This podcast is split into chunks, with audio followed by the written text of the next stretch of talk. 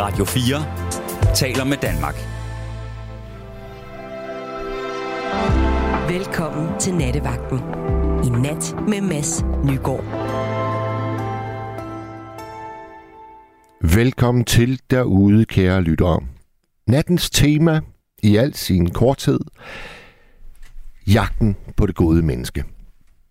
Findes det gode menneske? Kender du et godt menneske? Er du måske selv det gode menneske? Og hvad vil egentlig sige at være et godt menneske? Det er faktisk de øh, store spørgsmål, nærmest øh, halvfilosofiske spørgsmål, vi kaster ud i æderen her i nat fra Studiestræde. Med mig der har jeg Gabriel Blackman, han er nu kommet ind til mig. Gabriel, hvordan vurderer du egentlig det der med at være et godt menneske? Hvilke egenskaber kræver det for, at man kan tage den titel på sig? Øhm, det er jo meget udefinerbart. Ja, Ja. det er det. I mine øjne er det øhm, det med at sætte sig selv ved siden af, eller sætte sig selv, øh, sætte andre foran sig selv, er, øh, er, en, er en virkelig vigtig egenskab. Og en egenskab, som jeg tror, man i princippet faktisk først lærer, når man får nogle børn. Ja, Øhm, og det er ikke, fordi jeg så insuerer, at jeg er et, et, et dårligt menneske, fordi jeg ikke har nogen børn. Men jeg tror, jagten efter at blive et, et, et godt menneske, bliver aldrig fuldført, tror jeg. det er, det er en evighedsjagt. Det tror jeg. Jeg tror, det er vigtigt for en selv altid at bestræbe efter at, at blive et bedre menneske. Jeg tror aldrig, man kan være et perfekt menneske. Øhm, men jeg ved ikke, hvornår, hvor grænsen går til at være et, et middelmodigt menneske til at være et godt menneske. Hvis nu jeg spørger dig, du kan vælge på alle hylder, både Mhm. i, i den store hvide øh, verden, men du kan også tage i, i familien eller i venskabskredsen. Hvem er et godt menneske, som du kender? Wow, jeg har, jeg har, jeg har virkelig mange gode mennesker omkring mig. Jeg tror faktisk udelukkende, at jeg har gode mennesker omkring mig. Øhm, heldigvis. Ja. Ja, jeg, jeg beæret over, at jeg kender de mennesker. Øhm, vi snakker min søskende, min mor og min far og mine bedsteforældre. Øhm, Men kan man sige om alle dem, du lige har nævnt der, at mm-hmm. Mhm. de altid sætter andre foran dem selv? det synes jeg. Det kan man. Det synes jeg. Jeg synes altid, at man kan ringe til dem, og de vil altid aflyse alt, alle de planer, de har. Min søster, hun er i Australien lige i øjeblikket. Hvis jeg ringede til hende, tror jeg ikke, at hun ville blinke to gange, før hun tog flyet hjem, Nej, hvis nej. jeg havde brug for hende. Og det er jo fantastisk. Mm-hmm. Jeg har en god kammerat, der hedder Michael. Mm-hmm. Og Michael, han får konstateret leukemi, da han er fire. Wow. Og så fra øh, fireårsalderen indtil han er 10, Mm-hmm. der er han faktisk sådan øh, svævende mellem liv og død. Mm-hmm. Og det har sat sig i ham. Nu er han en voksen mand, han er blevet far. Mm-hmm. Øh, men fordi at han fik lov til at overleve, så har han faktisk dedikeret resten af sit liv til at gøre noget for andre. Ja. Ud fra sådan en form for taknemmelighedsgæld. Ja. Jeg fik lov til at leve, Mm-hmm. så må jeg bruge resten af min tid her på jorden Ja. til at være noget for andre. Giv noget tilbage, ja. Og ham tænker jeg altid på, mm-hmm. når snakken går om, hvem er et godt menneske. For det synes jeg, jeg synes simpelthen, det er en meget heroisk måde at gå gennem livet på, Mm-hmm. som jeg slet ikke selv kan leve op til. Altså, jeg, jeg vil sige, at jeg er et selvoptaget røvhul. Virkelig? Ja, det vil jeg sige. Mener du det? Mm. Wow. Jeg synes, ja, ja, ja, ja. Jeg skal ikke stå og rose, altså, men jeg synes virkelig, du er et godt menneske, men det er jo en anden snak. Eller det måske... altså, Jamen, jeg, jeg kan også Hvor- forklare, jeg kan på- forklare, hvorfor. ja, hvad er belægget? Det er fordi, det der ligesom er min drivkraft, det der, det der gør, at jeg kaster mig ud i ting, Ja. det er, at der skal være en eller anden begejstring. Ja. Og, og, og det synes jeg er ret, ret sådan selvoptaget, at der skal være begejstring til stede, for at jeg virkelig kaster mig ud i noget. Ja. Ja, altså jeg tror, Så jeg, jeg, gør tror det, jeg, gør folk det, som... jeg, altså jeg gør det jo ikke, Gabriel, øh, for at, at ligesom øh, komme nogen til undsætning. Ligesom Nej. det eksempel, du lige gav. Øh, du ringer, og hun er i Australien. Hun sætter sig på et fly med det samme. Ja. Altså, øh, jeg, jeg, jeg søger derhen, hvor jeg oplever en eller anden form for øh, begejstring eller inspiration. Og det er jo egentlig ret egoistisk. Mm, det er jo også i hvilken grad. Altså er det så, er det så, så er det så din, din, din, din karriere, er det det, du tænker på? Ja, la, la, faktisk, det gælder sgu alle planer. Okay. Tager du, tager du herover af sådan ren... Det er jo ikke egoistisk, at du tager herover på arbejde.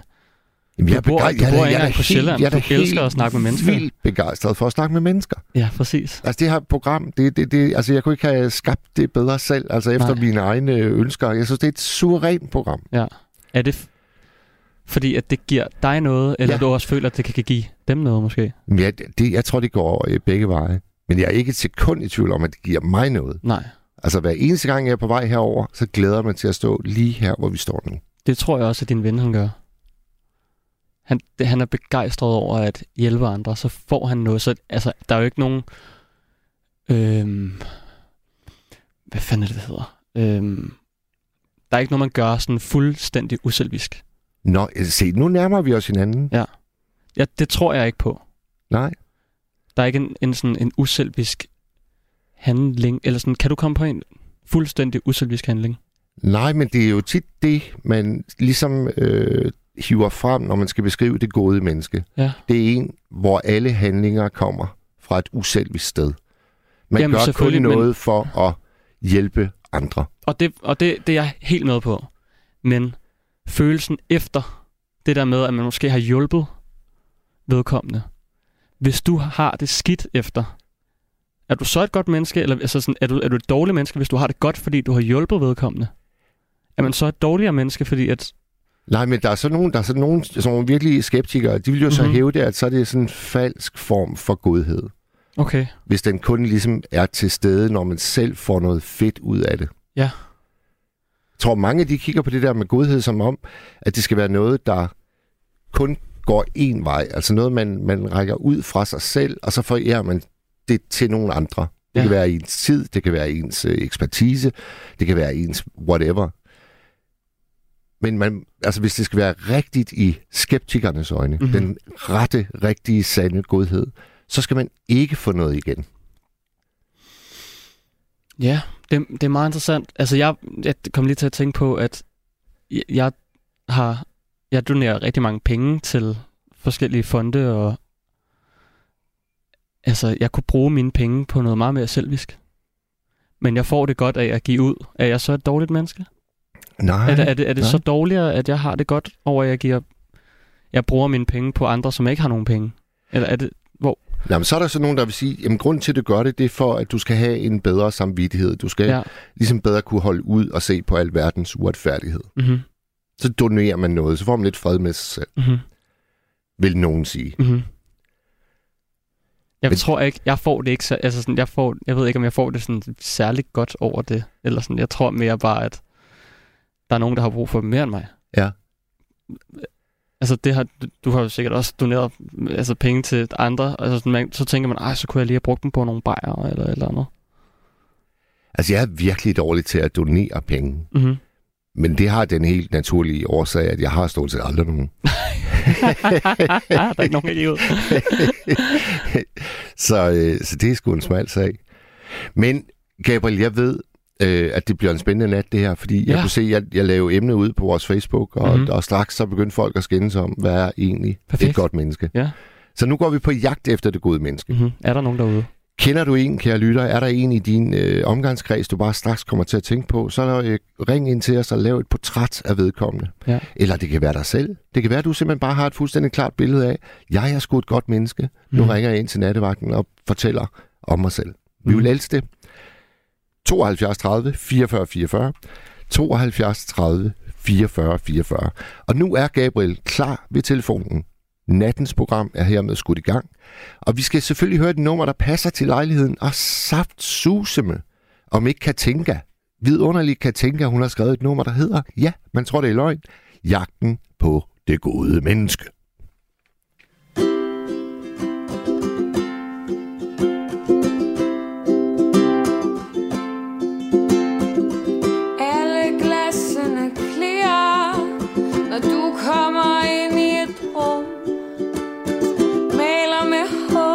Tapetet Så naiv og åh så dum.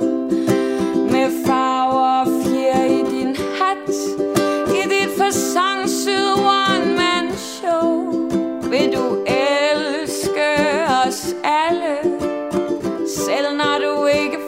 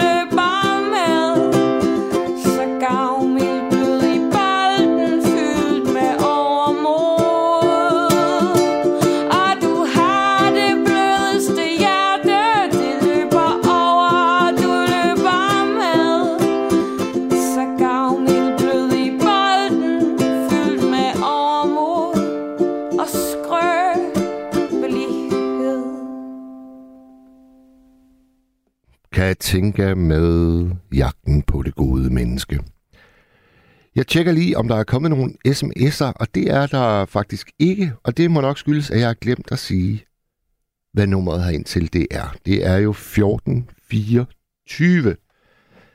Eller også er det simpelthen, fordi jeg har glemt at slå den til. Det kan altså også være. Ja, det er det. Og Jens han har jo allerede skrevet, nu banner du altså ikke så meget i nat. Pænt sprog, tak. Det er jo en pæn radio, ikke? Og jeg ved faktisk godt, Jens, at jeg kom til at bande rigtig meget i går. Jeg ved ikke, hvad det var med mig. Amelia, hun skriver, Hej Mads og Gabriel. Jeg synes, at det, der gør folk til gode mennesker, er, at de prøver at glæde andre og undlade at såre. Det behøver ikke at være stort. Små, søde ting eller ord kan gøre en kæmpe forskel. Jeg hygger mig virkelig, når jeg har hæklet en hue til en, der frøs om ørerne. Amelia, det var bare en skøn sms. Og det er altså 1424, I kan sende dem ind på. Der er også en fra Kjell Erik, han skriver, Hej Mads, især i kollektiv sammenhæng har jeg mødt tonsvis af gode mennesker. Ja. Vi har også fået en, der har øh, ringet til os allerede, og nu inviterer vi ham igennem. Det skulle være Mads. Ja, hej Mads. Jamen, så er vi Ja, simpelthen i Mads. en Mads-Mads-situation igen. Ja, vi, vi, vi, vi blev afbrudt i går. Ja, til allersidst, der er lige omkring klokken Ja, to. ja. Ja, så, så jeg tænkte, vi kunne genoptage samtalen. Jeg er meget glad for, at du ringer, Mads. Tit. Og hvordan har vi det i dag? Fordi du, havde, du, du hang med klarinetten, der da du ringede ind i nat. Ja, øh, ja, jeg havde jo sovet og var vågnet i går. I dag har jeg ikke sovet endnu, så, så i dag føler jeg mig mere sådan, mm, sammenhængende. Okay. Øh, men det er jo så min, min, min femte dag med for lidt søvn. Jeg plejer sådan at skille, om jeg får mere eller mindre end 6 timer. Øh, hvor jeg, tager, at jeg skal helst have mere end 6 timer, men selvfølgelig helst ikke meget mere end 8 timer. Så, ja, det, det er mit råd. Men sådan er det at være bipolar. Ja, det er det. Øh, ja. Og nattens tema, Mads. Ja, Hvad tænker du om det? det... Jamen, altså, jeg har altid været glad for et ord, der hedder symbiose, også i forlængelse af det oplæg, dig og Gabriel havde, ikke? Ja. øh, at, at, at når ting ligesom går op i en højere enhed. Så det der med, at, at, at, at man kun er rigtig god, hvis man ikke selv får noget ud af det, det synes jeg slet ikke holder stik. Øh, jeg synes, synes netop, at rigtig godhed er, når, når begge får noget ud af det. Ja. Og det ligesom går op i en højere enhed. Ja. Men, men, og jeg synes, altså som udgangspunkt, synes jeg, det handler om, at, at begge mennesker får noget ud af det. Men, men jeg synes jo egentlig også, det er godt at være god med sine katte eller sine planter. Eller, så jeg tror mere egentlig, jeg synes, det handler om, at man sådan får liv til at vokse på en eller anden måde, eller sådan bygger noget op. Eller som Amelia lige skrev i sin sms, jeg hygger mig virkelig, når jeg har hæklet en hue til en, der frøs om ørerne. Ja, præcis. Men, men, men der, der, der er det jo et andet menneske, der fryser om ørerne, tænker jeg. At det også er lidt det, hun tænker, som, som, som gør hende glad. Men også, at hun hygger sig selv ved at gøre det. Ja, ikke? det er jo det. Det er jo det. Der ja. Ja. er både en Ja. ja. selvglæde, og så er der en Ja. ja. deling af en glæde, og så er der en klar modtager af en gave. Men, men jeg er jo glad for at snakke om min sygdom, og det er ikke fordi, jeg dyrker den som sådan, men fordi jeg ligesom har dedikeret mit liv til at aftabuisere psykisk sygdom. Så når jeg nu får lov til at snakke i radioen, så synes jeg, det er sjovt at snakke om det. Ja. Og, og jeg har lyst til at fortælle om, da min debut med psykisk sygdom, øhm, der var jeg 27 år gammel, og sad i et fly på vej hjem fra Ægypten. Øh, og der øh, oplevede jeg, at jeg ligesom havde sådan en drømmeting, scenarie, åbenbaring, hvor jeg forhandlede med Gud og djævlen om dommedag. Og scenariet var, at enten skulle det fly, jeg fløj med, falde ned, og det ville starte dommedag, eller også skulle flyet komme hjem. Og, og, og så sad jeg ligesom sådan en tredje mand og forhandlede mellem de der to hoveder. Øh, og da jeg så vågnede fra den der drøm, så, så, så, så, så sad jeg jo ligesom bare og ventede på at se, om det her fly ville falde ned. Ja. Og det var jo mega øh, restløst og angstprovokerende. Øh, så jeg, jeg, jeg begyndte sådan at bladre i den der forlomme, hvor jeg fandt indlægssedlen i tilfælde af flystyrt. Ja. Og, og jeg synes midt i min psykosetilstand, at det var det mest geniale, jeg havde set. Man skal tage sin egen iltmaske på, før man hjælper andre. Og jeg mener, at man er ikke et godt menneske, hvis man hjælper andre på bekostning af en selv. Hvis, hvis jeg giver mine børn deres iltmaske på for at være et godt menneske, og jeg så selv dør, så er mine børn jo barnløse eller forældreløse. Ja. Øh, så, så jeg skal passe på mig selv først og fremmest. Ikke for min skyld, så er jeg ikke et godt menneske, men for at jeg kan være der for andre mennesker. Men det er meget sjovt, Så- Mads, at, at du siger det, fordi John har lige sendt en sms, hvor han skriver, man kan ikke gøre noget for andre, hvis man ikke gør noget for sig selv først. Nej, præcis. Jeg er enig med John. Og, og, og, og, og, og, og, og jeg synes, jeg møder mange desværre mennesker, når jeg er rundt og holder foredrag, som, som, som offrer deres eget liv for at være der for deres pårørende. Og det gør mig ked af det på en eller anden måde, fordi at man skal passe på sig selv for at kunne være der for andre, og sådan 100 procent, ikke? Men Mads, er du ikke enig med mig i, at der er faktisk mange, der kigger på opoffrelse, selvopoffrelse, som nærmest øh, selve øh, billedet på at være et godt menneske? Jo, men, men, men, men jeg, jeg synes, det er misforstået. Jeg tror, det er misforstået. Efter, efter min, min psykoseoplevelse med iltmasken, så synes jeg, at, at min livsindsigt er, at, at det er misforstået med selvopoffrelse.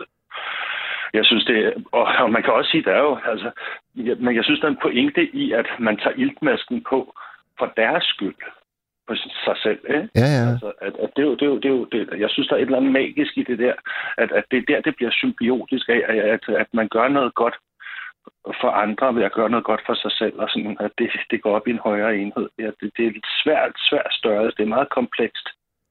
Er der et menneske, der, der bare fuldstændig popper op for dit blik, Mads? Øh, Hvis jeg spørger dig, kender du et godt menneske? Jamen altså, jeg, jeg, da, da, da, da jeg var 18 år, flyttede jeg hjemmefra, og det gjorde min kammerat også. Og han, han, hans far var død, så han, han boede hos sin farmor.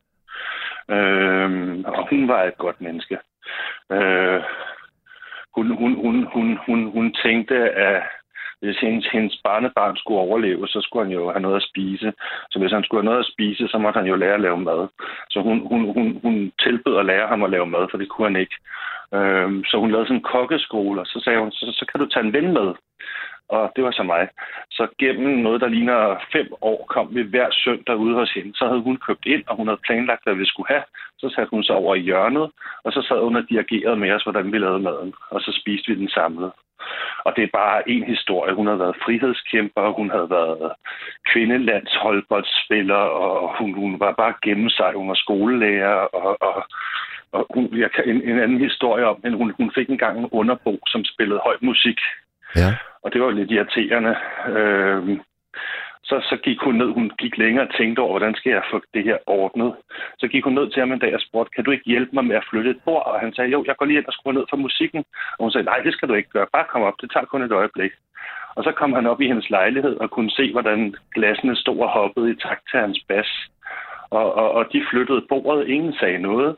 Øh, og fra den dag spillede han aldrig højt musik mere. Ah, hun er altså også en øh, smart dame. Det kan jeg godt høre. Hun, ja, hun var cool, altså. Ja. Og, og jeg, altså, jeg, jeg, nu er jeg skilt, men min, min, min kæreste, eller min kone, den, min første kone, øhm, jeg brillerede ved at sige, at du minder mig om min vens farmor.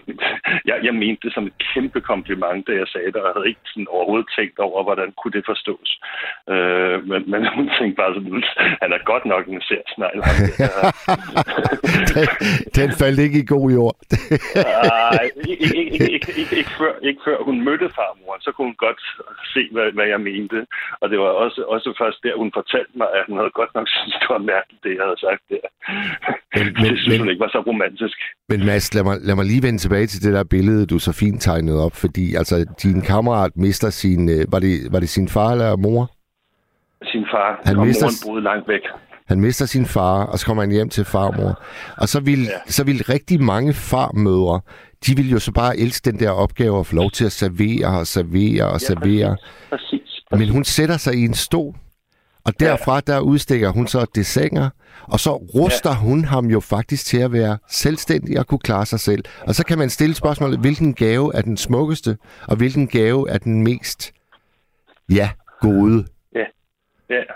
Og, og, og, og, og, og hun får sådan to unge mænd til at komme og hygge om hende og lave lækker mad til hende. Så var det selvopoffrende? Ja, det er fandme interessant. det er meget sjovt. Men, men og, og, og ikke nok med, at hun lærer sit barnebarn. Hun, hun hiver også mig, en to, totalt fremmed fyr, ind i familien. Så, så jeg får adopteret hende som min, min lånefarmor, ikke? Og så, så tror jeg, jeg tror, vi, vi gik i kokkeskole tre år, og så havde vi ligesom været igennem repertoireet. Og så, så ville vi gerne blive ved med det.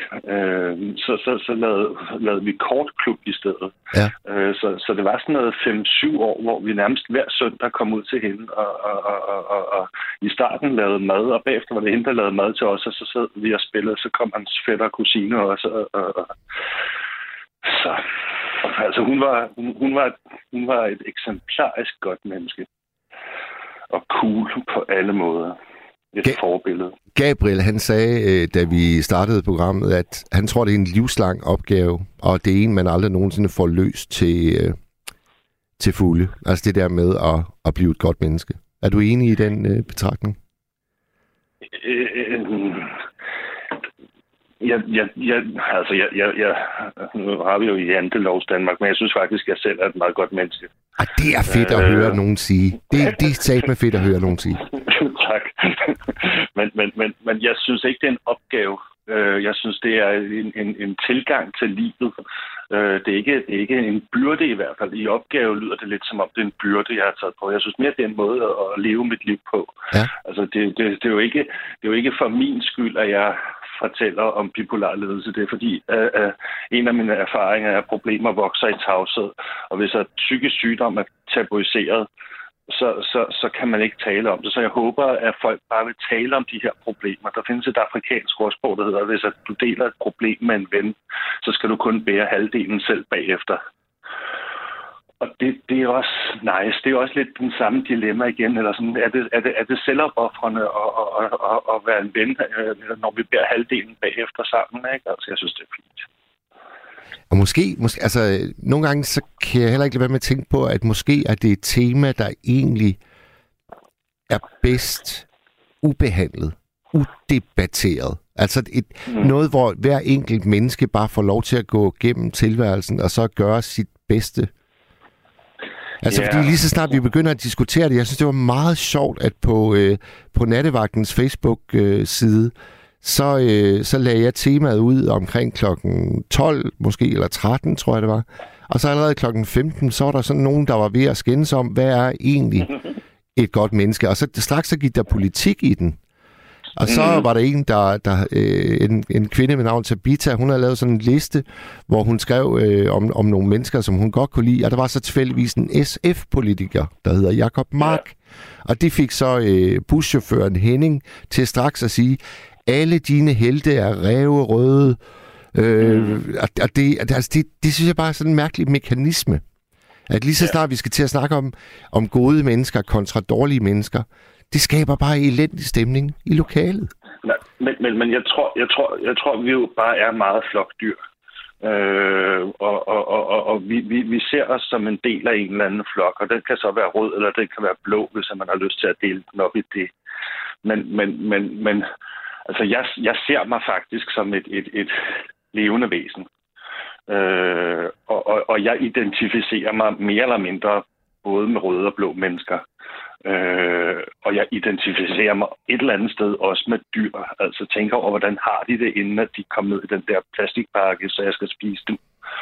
Øh, jeg er ikke vegetar, men, men, men jeg prøver at tænke over, at, at jeg vil gerne have, at liv har det godt, og liv vokser. Ja. Så, så jeg vil hellere identificere mig med et levende væsen, end med, med, med Socialdemokraterne, eller, eller Alternativet, eller... Ja. Ja. Og, og, men, men jeg tror rigtig mange beslutninger i ens liv bliver truffet ud fra, hvordan, hvordan varetager jeg mine og mine floks interesser. Øh, øh, og, og ja, jeg tror, det er simpelthen så afgørende for den måde, man ser på verden på, at man tænker i, hvordan, hvordan tager jeg vare på mine og min floks interesse. Jeg snakkede med en gut den anden dag, som sagde, som udgangspunkt mente han, at alle mennesker er, nu finder jeg lige ordene, Ja. dogne, griske og beregnende. Og jeg blev bare sådan, wow, det er godt nok et vildt menneskesyn, du har.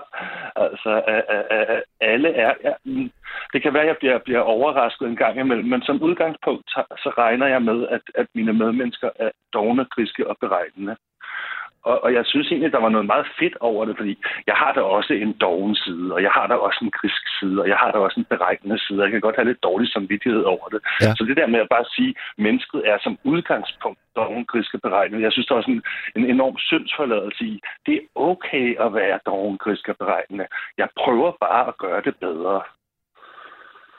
Jamen, det er også derfor, altså, øh, da jeg sagde til Gabriel, at øh, jeg, jeg betragter egentlig mig selv som et selvoptaget røvhul, så ja. er det sagt med en, en vis øh, tilgivelse. Altså en vis accept Ja, af, at øh, sådan er jeg. Ja. Fordi øh, hvis jeg så kan finde, som jeg sagde, begejstring et sted, så er jeg også villig ja. Til at lægge øh, adskillige år i at prøve at få det til at vokse og blive smukt og skønt, ja, ja, ja, ja. og noget, som vi alle sammen ja. kan, kan øh, have fælles glæde af. Ja. Og jeg synes ikke, der er noget, jeg synes ikke, der er noget negativt i, at, øh, at man, man, man starter et sted, hvor begejstringen er der. Andre, de starter så et sted, hvor ulykken er der, hvor katastrofen er der, hvor lidelsen er der. Ja, øh, sådan er jeg ikke. Nej. Men det, det, det synes jeg gør. Faktisk synes jeg, at det gør dig til et godt menneske. Fordi en, en af mine passioner her i livet, det er sundhed. Øh, og, og, og, og så kan vi så snakke om, lave et afsnit en aften om, hvad sundhed er. Men jeg, jeg definerer sundhed, eller det er ikke mig, der gør det, det er WHO. WHO definerer sundhed som en tilstand af velvære. Og det er sjovt. Det handler ikke om sved, det handler ikke om smerte, det handler ikke om antal kilo. Det handler om velvære, siger de. Ja. Fysisk, psykisk og socialt komplet velvære, siger de.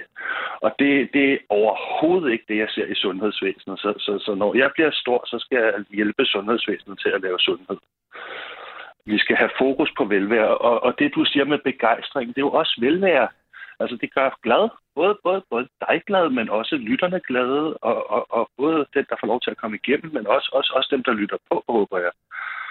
Altså, så, så, så jeg synes, synes, synes, synes, man burde dyrke velvære. Jeg har en drøm om, at vi ikke har snakket om et velfærdssamfund, men et velværesamfund. Ja.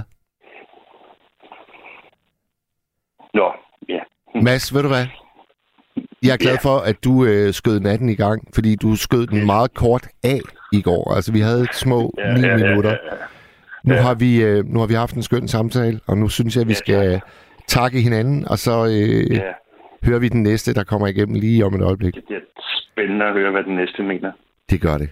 Mads, tak god, for det. God, god vagt. Yes. Hej du. Hej. Jeg tager lige et par øh, sms'er. Der er en ros til, øh, til Mads her. Der er en anonym, der skriver, Mads, altså lytteren, du får psykisk sygdom til at se godt ud. Det kan man ikke rigtig sige, men det er den følelse, jeg får, når jeg hører dig. Du er cool, original og reflekteret. En rigtig god talsperson for psykiatrien. Hilsen fra en anden sindslidende. Så skriver Molly, Min mand, han var et mega godt menneske, som var elsket af alt og alle. Så jeg er meget ked af, at det i dag er 24 år siden han døde, mens jeg sad og holdt ham i hånden. Havde han levet, så kunne vi fejre vores 54 års bryllupsdag i onsdags. Med venlig hilsen, Molly. Molly, tanker til dig. Jeg forstår fuldstændig din sms. Så er der en anonym, der skriver, da den kendte kok Claus Meier havnede i en depression efter hans New York-fiasko, blev vejen tilbage til livet at gøre noget godt for andre. Manden bag positiv psykologi siger blandt andet, livet er så viseligt indrettet, at den, der hjælper andre selv, får det bedre. Sikkert derfor, der findes så mange frivillige i Danmark. Ja, det kan faktisk godt være. Gabriel, nu skal vi høre et stykke musik, og hvad er det? Jeg kigger på vores playliste. Vi skal høre et nummer, der simpelthen hedder Good People. Will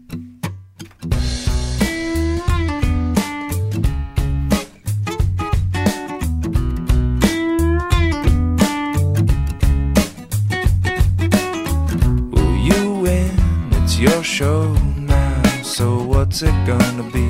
Cause people will tune in. How many train wrecks do we need to see before we lose touch? Oh, and we thought this was low. Well, it's bad, getting worse. So where'd all the good people go? I've been changing channels, I don't see them on the TV shows. Where'd all the good people go?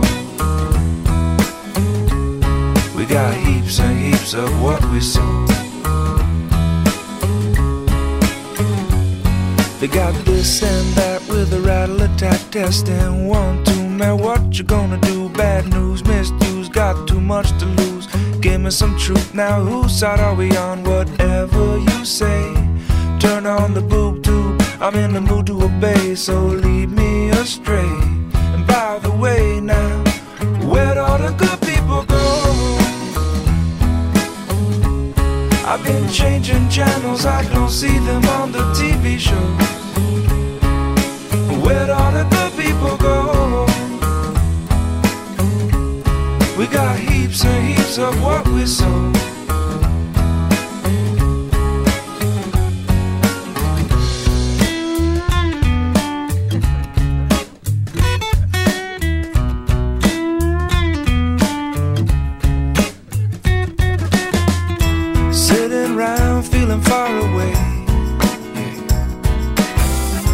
Far away, but I can feel the debris.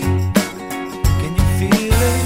You interrupt me from a friendly conversation to tell me how great it's all gonna be. You might notice some hesitation. It's important to you, it's not important to me.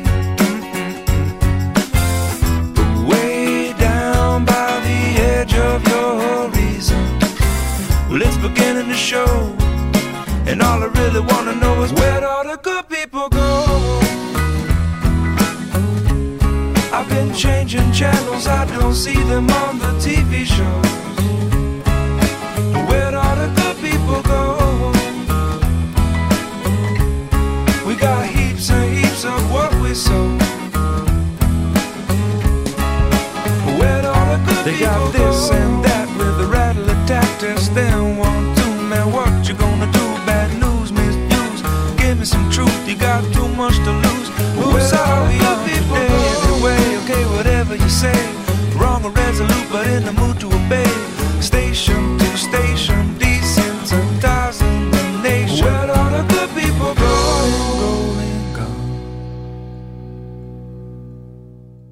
Der forsvandt Jack Johnson med nummeret Good People.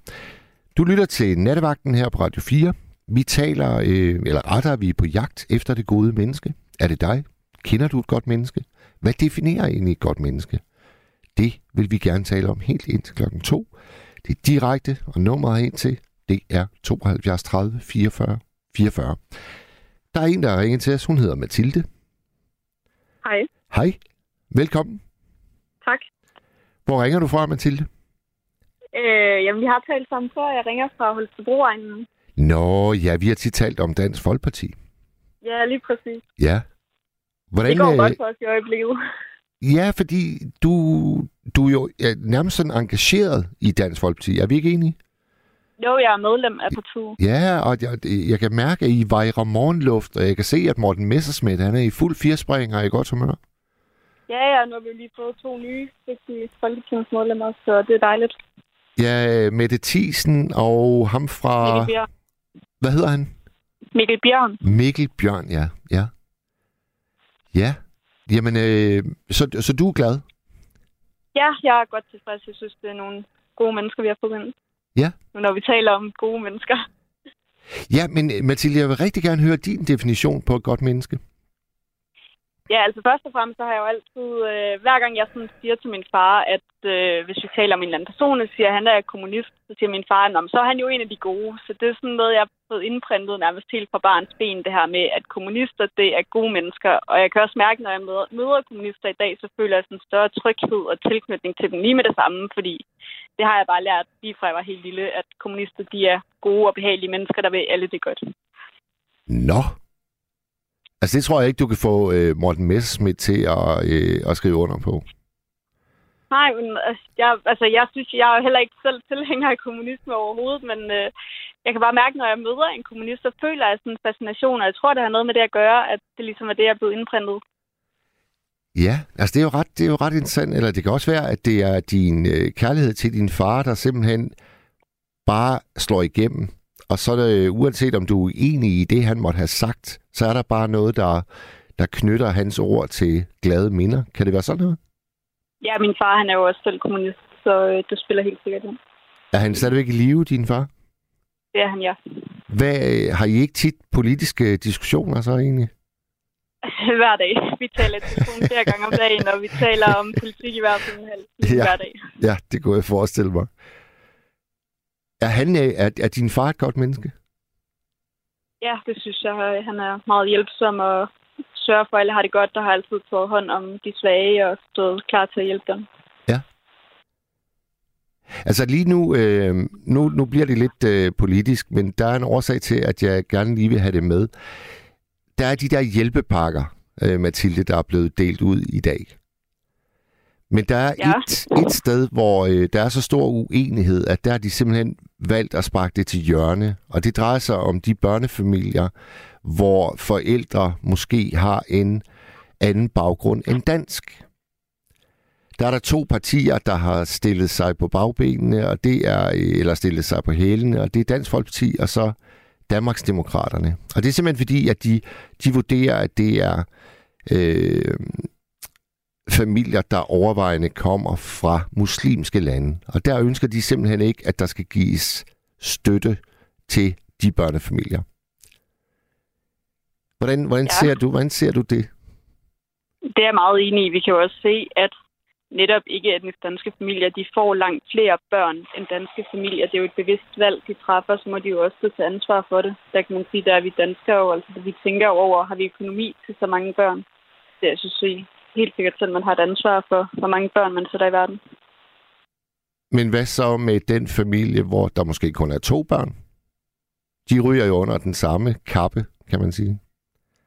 Jamen grundlæggende så mener jeg, at øh, indvandrere de skal kunne klare sig selv, når de vælger at flytte hertil. I hvert fald efter de har fået en færre tid til at etablere et hjem i Danmark, hvis de er flygtninge. Men beskrev du ikke lige som en af din fars fortræffeligheder, at han var villig til at hjælpe alle? Jo, og det er også det, jeg er fascineret af ved ham. Jeg ville også selv ønske, at øh, det, virkelig øh, tro det eller ej, men mine indvandrerkritiske holdninger, det er noget, der virkelig piner mig. Jeg vil ønske, at jeg så anderledes på det, men jeg, kan, jeg har svært ved at finde den berigelse, der er ved den massive indvandring for, i Danmark. Ja, altså jeg, jeg har jo let ved at finde den. Ja, det, du er jo venlig bror jo. Nej, jeg var, jeg var med til at starte det i sin tid. Det er mange år siden, jeg, jeg, jeg forlod det, men, men man kan sige, at jeg bevæger mig stadigvæk i det felt. Altså, jeg har rigtig meget med unge flygtninge at gøre. Og jeg synes jo altså, de er de vildeste, stærkeste, mest inspirerende mennesker, jeg nogensinde har mødt. Og det er der, begejstringen kommer ind i billedet igen. Ja, altså nu, øh, nu blev jeg jo ringet op her til på baggrund af en sms, og der fremhævede jeg også det her med, at jeg synes jo, gode mennesker, det er dem, der kan tolerere og rumme alle andre mennesker. Ja. Og det prøver jeg så vidt som muligt også til at kunne. Jeg har en stor venne- og bekendtskabskreds, der består af alle mulige forskellige grupper mennesker, nynazister, Jehovas vidner og kriminelle. Altså jeg prøver så vidt som muligt at kunne tale med alle og have et positivt syn på alle mennesker. Ja. Hvor mange flygtninge kender du? Øh, jamen, altså, nu bor jeg jo her i Vestjylland. Det er jo ikke lige her, vi har flest af dem, men øh, jeg gik i klasse med tre flygtninge. Og lærte du dem sådan grundigt at kende, eller var, blev det bare sådan lidt på afstand? Altså som barn var jeg bedste venner med to af dem. Og hvor kom de fra? Den ene kom fra Irak, og den anden fra Bosnien. Og var det, var det hyggeligt? Var det rart? Oplevede du, at du også øh, lærte noget måske? Øh, nu er det forskellige... Altså, de er jo begge to muslimer, men der var forskel på, hvordan de praktiserede religionen. I, øh, i den ene, hvor, at, øh, hvor islam blev praktiseret rigtig meget, der synes jeg godt, det kunne være lidt utrygt at komme hjem til. Der var nogle øh, normer i det hjem, som jeg havde svært ved at forstå og sætte mig ind i. Hvad er det for nogen? Jamen, altså for eksempel, øh, moren stod altid ude i køkkenet, og jeg kan huske hende her, min veninde, hun skulle øh, begynde at bære tørklæde, da hun var øh, 11-12 år gammel, og hun var så frygtelig ked af det. Og jeg kunne ikke forstå, hvorfor måtte hun ikke selv vælge det. Det gav ingen mening for mig. Nej. Så jeg tror meget tidligt, jeg sådan, stiftede bekendtskab med de negative sider ved islam. Ja. Og hvad med den anden, de, den bosniske familie? Hvordan var det der? Øh, jamen, det var, der var ikke så stor forskel på at være hjemme hos hende og så være hos min egen familie. Det var øh, den eneste forskel, der var, det var, at de ikke spiste svinekål. Så de praktiserede også islam, men måske i en meget mild variant. Ja, hun blev heller ikke konfirmeret og sådan noget, men det var ikke, hun gik ikke med tørklæder, der var ikke de her tydeligt skældsættende forskelle. Men de der, de der øh, regler, der nu, eller rettere de der modviljer mod, at familier med anden baggrund end dansk, øh, de skal ikke have støtte.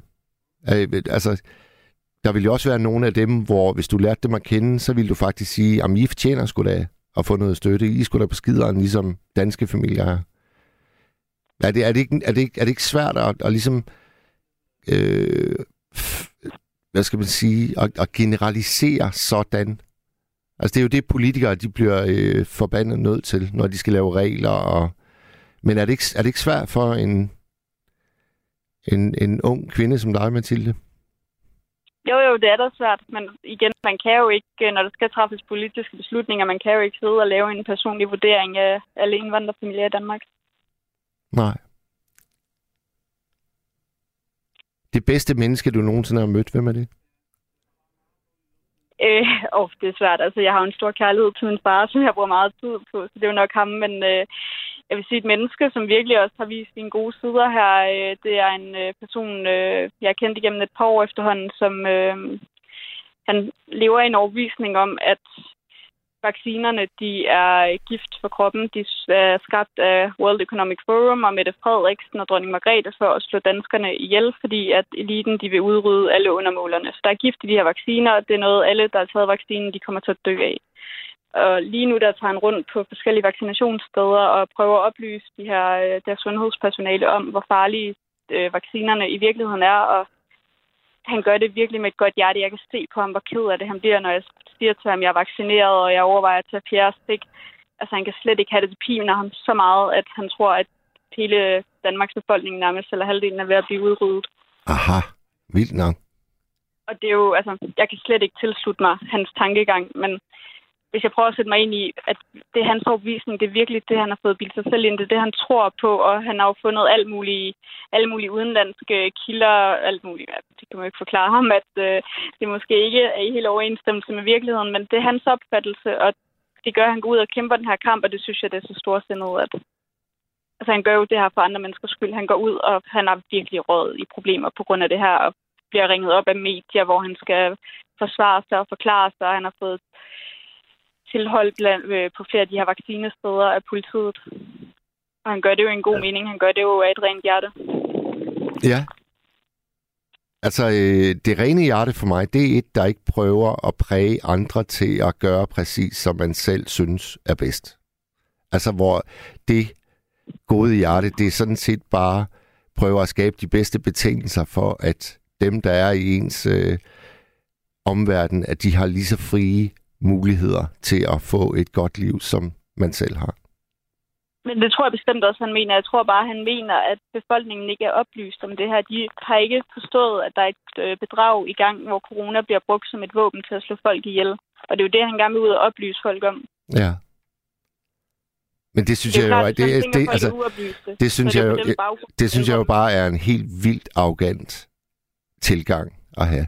Altså, at, at han vurderer, at han er så meget klogere end alle os andre, så han bliver nødt til at gå ud og missionere og forklare os, hvordan verden er skruet sammen. Altså, jeg har aldrig opfattet ham her som arrogant tværtimod. Jeg tror virkelig bare, at han tænker, at folk ikke sætte sig ind i alle aspekter. Så nu har han valgt at undersøge det her, og han har fundet nogle ting, som vækker hans bekymring, og det vil han gerne oplyse folk om. Ja. Du nævnte også en nynazist. Har du, har du en nynazist i din omgangskreds?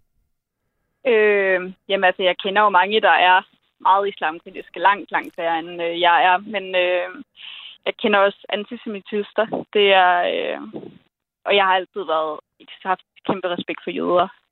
Og virkelig holdt hånden over dem hver hensyn. Jeg kan huske første gang, jeg mødte to antisemitister. Det var til en øh, fest, hvor jeg kom i snak med dem, og vi sad og begyndte at diskutere politik, hvor jeg siger, at øh, der var godt nok mange problemer med den her muslimske indvandring i Danmark, hvor de så siger, at jøderne er et større problem, og jeg blev, jeg blev så krænket over den der kommentar. Jeg er normalt ikke typen, der bliver krænket, men de skulle i hvert fald ikke tale dårligt om jøder. Jeg stod helt og fatlede med mig selv, hvad skal jeg gøre? Skal jeg forlade den her fest? Øh, skal jeg svare dem igen? Hvad skal jeg gøre? Men jeg prøvede faktisk også så spørge ind til, hvorfor de egentlig så sådan på jøder. Hvad var det, der grundlag det her syn? Og for dem, der handlede det om, at de var kommet frem til den her konklusion med, at jøder, de ejer mange af virksomheder i Danmark. De øh, sidder i mange bestyrelsesposter. De har meget magt og indflydelse på samfundet.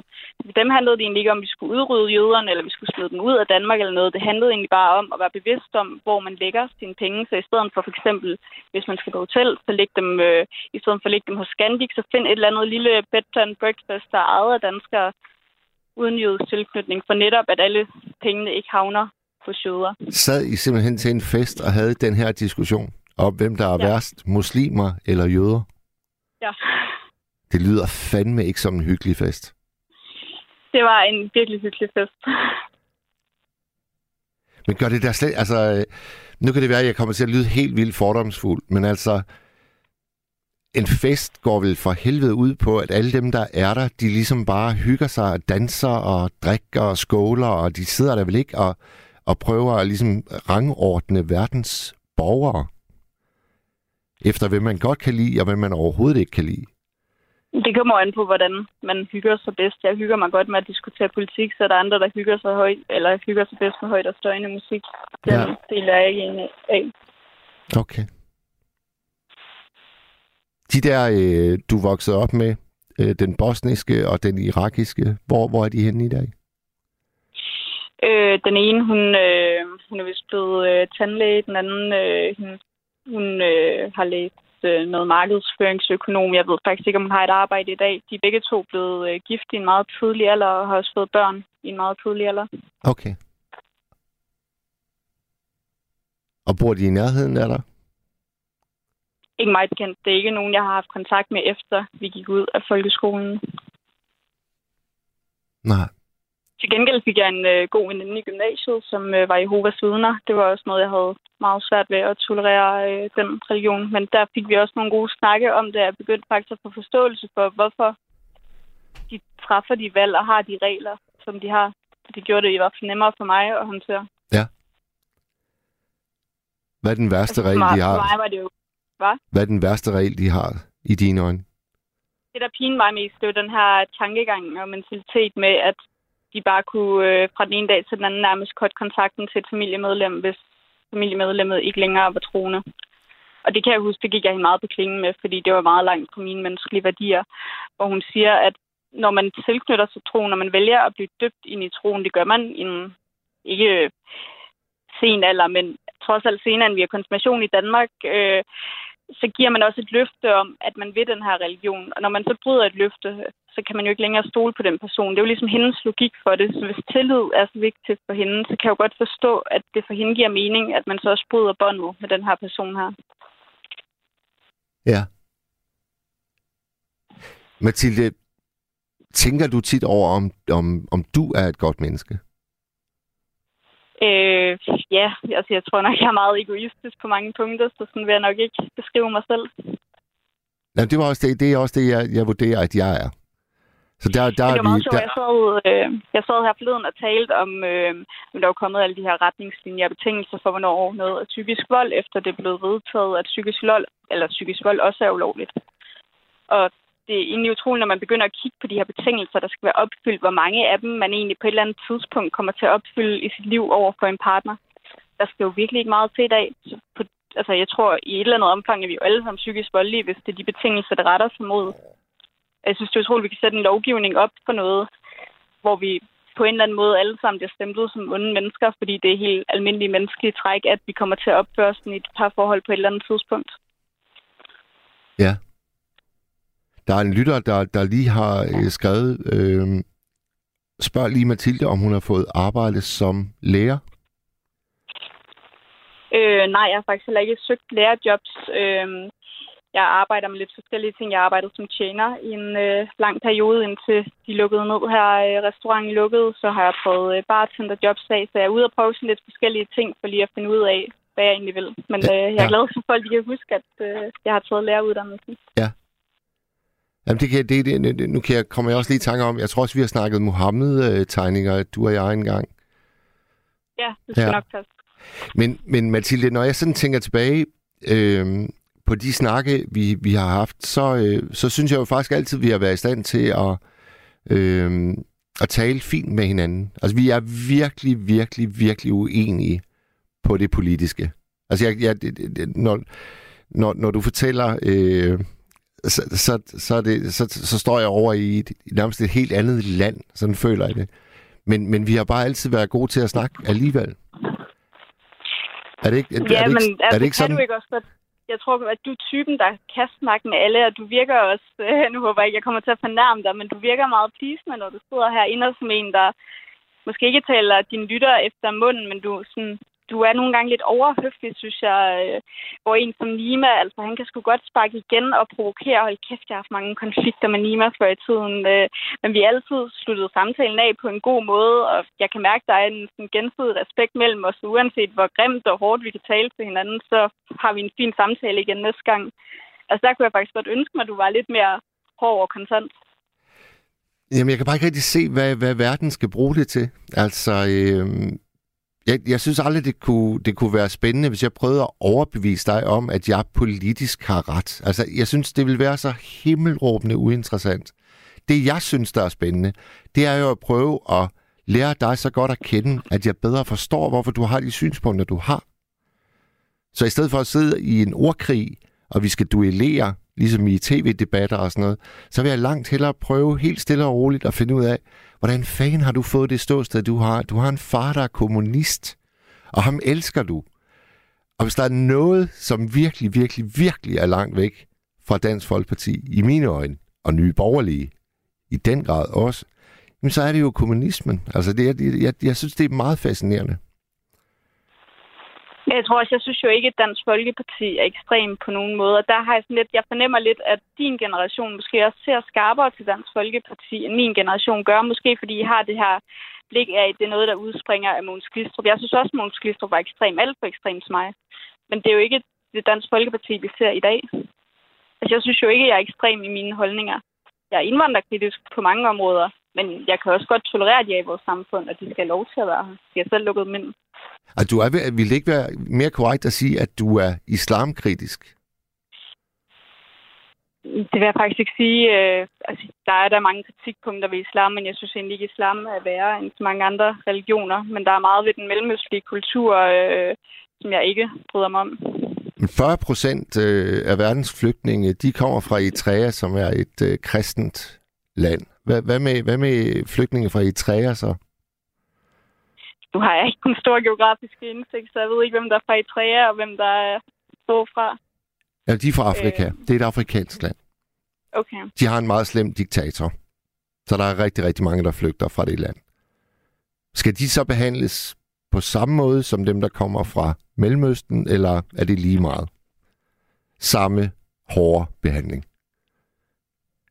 Det kommer an på deres adfærd, og altså, det jeg altid godt har kunne lide ved jøder, det har været det her med, at de gør ikke noget væsen. Altså, de er ikke nogen, der man lægger mærke til i samfundet. De er ikke øh, overrepræsenteret i kriminalstatistikker eller andre uhensigtsmæssige statistikker. De er stille og rolige og fredelige, og de fleste af dem er godt velintegreret. Jamen, det, jeg synes bare, det er enormt... Altså, de gør ikke noget væsen af sig, som om, at det skulle være noget positivt. Altså, vi skal da, vi skal da mennesker frem på, på banen for fanden. Vi skal se, hvad folk har at byde på. Vi skal, vi skal lære af dem. Vi skal danse med dem. Vi skal have dem frem over stepperne. Det skal da ikke være et kvalitetsstempel, at de, de, de gør ikke noget væsen af sig. Synes du ikke, det lyder skørt, Mathilde, når du lige sådan tænker efter? Nej, det synes jeg ikke. Jeg synes, øh, altså, jeg har gået selv meget ind for taknemmelighed og ydmyghed. Og hvis jeg var vokset op i et land, hvor mine forældre de ikke var født, og hvor de øh, var flygtet til, så ville jeg da være så taknemmelig for, at de havde fået mig ind i det her land, og det her land, de havde taget sig så godt af os. Men så tror jeg, at du Altså, skal synes, tage... jeg, jeg så synes tror jeg virkelig, du, den mangler den der ydmyghed. så tror jeg virkelig, du skal, du skal tage dig godt imod alle dem, der kommer fra Eritrea, fordi de er, er saftsus med ydmyge og stille. Og det eneste, de beder om, det er sådan set bare fred til at, at bede. Jamen, så tror jeg heller ikke, jeg vil have noget problem med deres kultur. Men det er også det der igen, altså hvad definerer indvandrere? Fordi nu havde vi en, øh, da jeg gik på læreruddannelsen, der studerede jeg sammen med en fra Færøerne. Ja. Og der var en, der sagde, øh, der sad de øh, vi, i samfundsfag og diskuterede, hvad danskhed var. Så der er en af vores klassekammerater, der siger til ham, at øh, han bliver aldrig dansk. Og i min verden, der var han dansk. Han er mere dansk, end jeg, end jeg er. Han taler lige så godt dansk, som jeg gør. Han har en større indsigt i dansk kultur og dansk historie, end jeg har. Det var helt absurd for mig, at han ikke skulle være dansk. Men en som ham er der også folk, der ser som indvandrer, så det er svært det her skæld med, altså hvorfor er han dansk i mine øjne, når en fra Irak ikke er dansk i mine øjne? Det, det er også noget, jeg selv kæmper meget med, at finde den der forståelse for, hvordan jeg kan gøre mig til dommer over, hvem der er dansker og hvem der ikke er. Ja. Synes du egentlig, at integration er noget, der skal gå begge veje? Eller er det kun dem, der kommer hertil, der ligesom skal tilpasse sig? Jeg går ikke ind for integration, jeg går ind for assimilation. Og hvad er forskellen i dine ører? Jamen, jeg synes, altså, det er bare, det, man kan sige, det er måske mængden af integration. Det her, altså, de fuldt ud overgiver sig til vores land, lever efter vores levemåde, ikke bare tilpasser sig på nogle enkelte områder, men at de virkelig tager den danske kultur til sig og lever, som de gør her. Okay.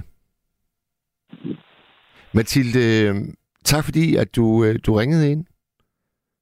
Ja, velbekomme. Og jeg skal, jeg skal se om... Øh, jeg, jeg tror, jeg vil, det, det er meget sjældent, at, at der er folk, der kommer igennem, som har gode råd til, hvordan jeg kan blive en bedre nattevagt. Det vil jeg godt sige tak for. Og så vil jeg love dig, at jeg, jeg vil overveje de ord, du sagde. Men jeg tvivler sgu på, at jeg kommer til at give dig ret. Og lige jeg vil- en jeg- sidste ting med det der med at blive en bedre nattevagt. Hvad for noget?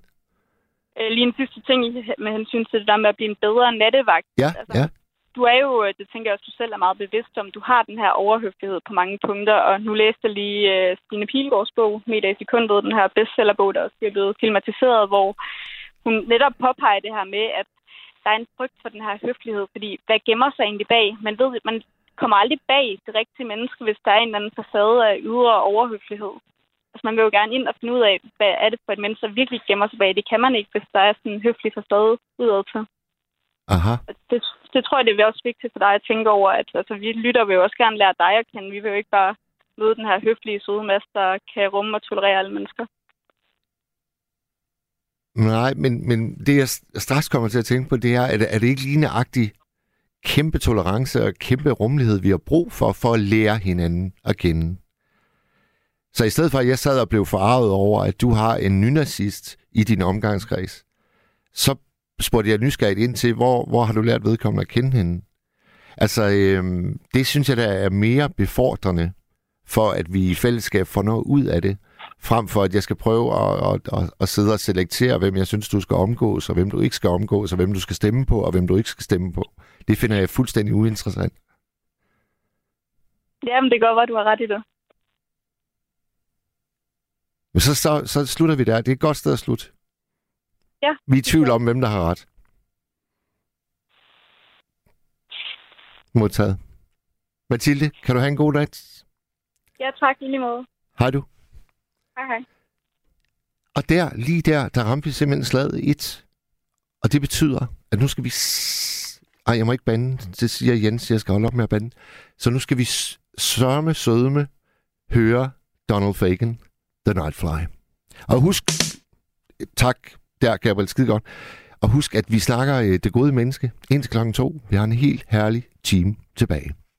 Nu!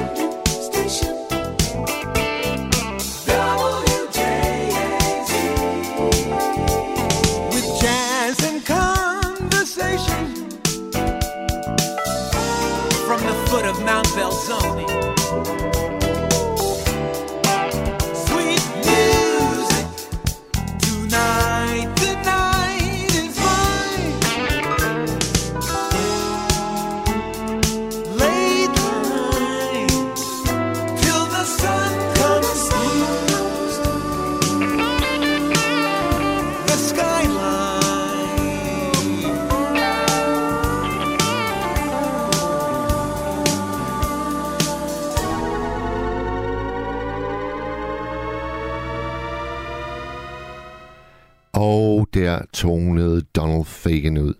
The Nightfly. Det øh, er, der er virkelig mange sms'er, der øh, handler om den snak, jeg lige har haft med Mathilde. Øh, der er både øh, for og imod. Der er en, der skriver her, øh, det er Hans i Hillerød, han skriver, helt ærligt, vi reproducerer ikke os selv. Det er bare et spørgsmål om tid, før vi får bragt os selv i mindretal fordi de indvandrere, vi får, kommer fra lande, hvor de mere end reproducerer sig selv. Det vil i sagens natur have en konsekvens. Så skriver Jens, hils Mathilde og sig, at jeg er totalt enig med hende.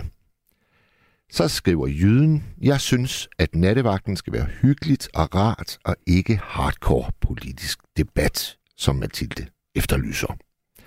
Og så skriver søde Mette, kære Mads, du må gerne bande. Fandme, ja. Nu, mine damer og herrer, har vi en ny lytter med os, og hvem er det? Det er ham fjolset, det gamle fjols, Kjell Erik. Kjell Erik for Søren. Ved du hvad, øh, Kjell Erik, det er godt, du ringer, fordi jeg har noget, jeg skal fortælle dig. Ja, Vi har jo en aftale, der er mig, at vi skal have, vi skal have en bajer sammen på et værtshus ja. derude, hvor du bor. Og derfor ja. Har jeg nu i min tegnebog skrevet de telefonnummer ned, så der kommer en dag i nær fremtid. Så bliver du ringet op. Ej, hvor jeg glæder mig. Så skal vi saftsus med have en bajser. Ja. Skal det være på Viking? Ja, Ja, ja, det...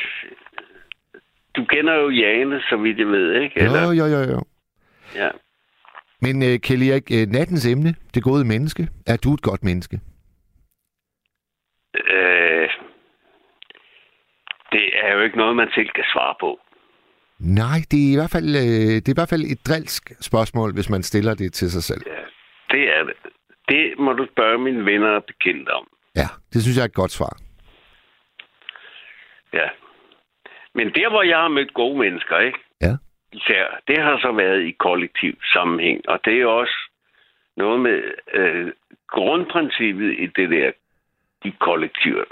Ja, der har været mange forskellige. Jeg har faktisk kun boet i nogen med fælles økonomi. Og det kræver jo faktisk, at man skal være et godt menneske. Altså, hvad, hvad, prøv, prøv lige at definere fælles økonomi. Hvad, hvad går det ud på? Jamen, det er, at alle de indtægter, man får, de går til en fælles kasse.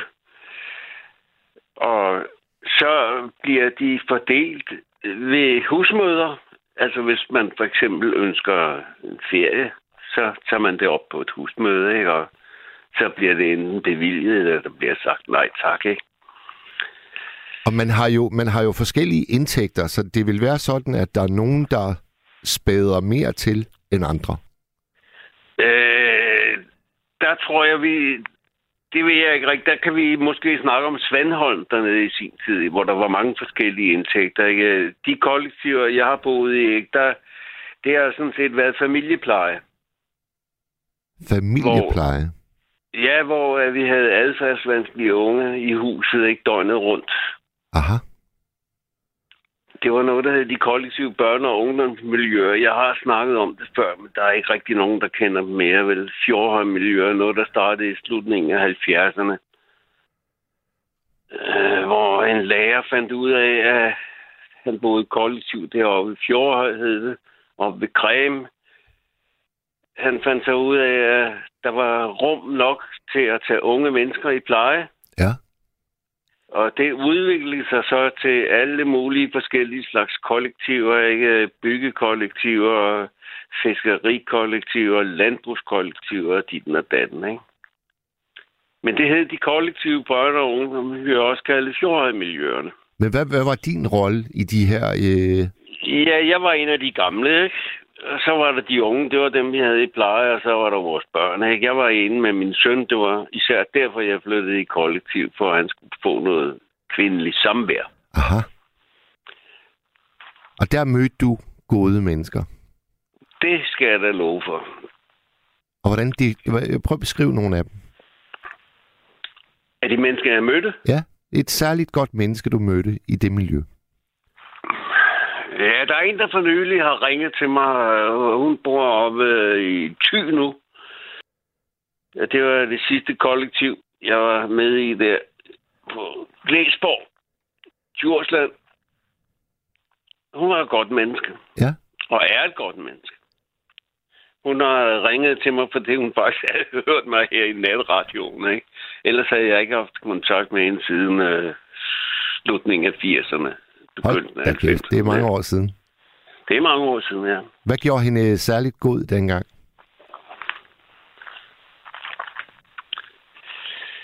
Øh, Det var noget med tryghed, man kunne stole på en...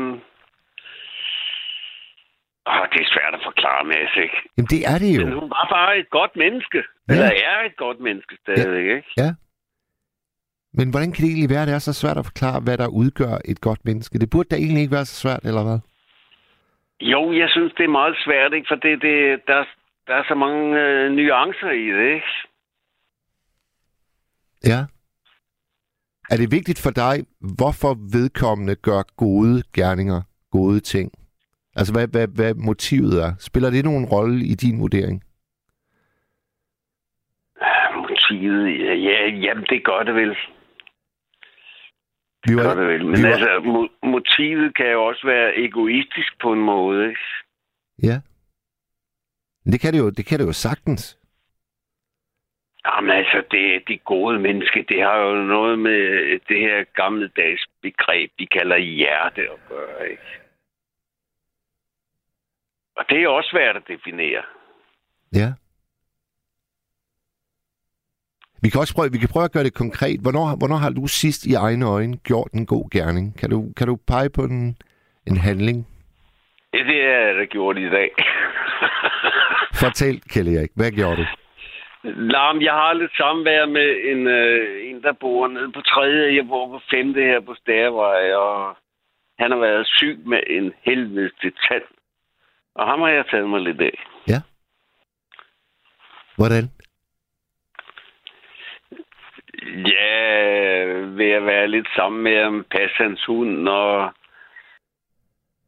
ligesom sørge for, at han kunne komme op om morgenen, komme til tandlæge, og så videre, og så videre. Ja, det lyder fandme som nogle gode gerninger. Nå, jamen, det er jo noget, man gør for naboer, man godt kan lide, ikke? Og har lidt samvær med. Og det Ja, er, det, er også... ligesom, det er næsten ligesom at bo i kollektiv, ikke? Der havde vi også det samme punkt for samvær, ikke? Ja. Stole på hinanden, være trygge ved hinanden. Men du bor jo ikke i kollektiv længere. Du bor alene Nej, i... jeg bor helt alene, ja. Ja. Savner du kollektiverne? Ja, på mange måder, men øh, det er slut med det i dag. Folk er blevet for egoistiske. Det er sjovt, du siger det, fordi da jeg lagde øh, nattens tema ud på Facebook-siden, så skrev Pierre, en af stamlytterne, han skrev nemlig, at han oplever, at vi er blevet mere og mere egoistiske. Det er, ja. det, det er sværere og sværere at møde et rent og skært godt menneske. Mm. Men jeg ved sgu ikke, om det er rigtigt. Tror du, det er rigtigt? Ja. Og hvad har, hvad har, hvad har skabt den udvikling? Ja, vi kører, vi kører på den store klinge i nat, Kjell Erik. Det gør vi altså. Øh, skal jeg love for, hvad har skabt den udvikling? så mange åndssvage reklamer måske. Det kan være alt muligt masse, ikke? Dumme politikere. Ja, ja. Eksempelvis var det svært at etablere et øh, landbrugskollektiv der i øh, 70'erne, 80'erne. Fordi det var noget med, at man skulle have det grønne bevis. Og det, kræv, altså det er så en landbrugsuddannelse, ikke? Ja. Selvom at man sagtens kan dyrke jorden uden det grønne bevis, ikke? Især hvis man gør det lidt alternativt, ikke? Men kan du pege på en, en tendens, der har gjort, at, at der er færre, som vi umiddelbart bare vil kalde gode mennesker? Hvorfor, hvorfor skulle der være færre af dem? Nej, jeg tror da ikke, der er færre gode mennesker egentlig. Folk er bare blevet mere egoistiske, men derfor kan de da godt være gode. Ja.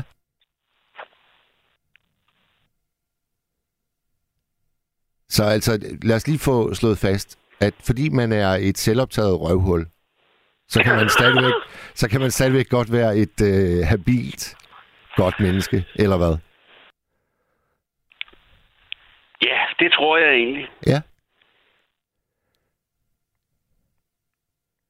Det tror jeg, du har ret i. Det er øh, noget med den måde, man behandler sine nærmeste omgivelser på, ikke? Og et selvoptaget røvhul kan da godt være en god nabo. Ja, ja.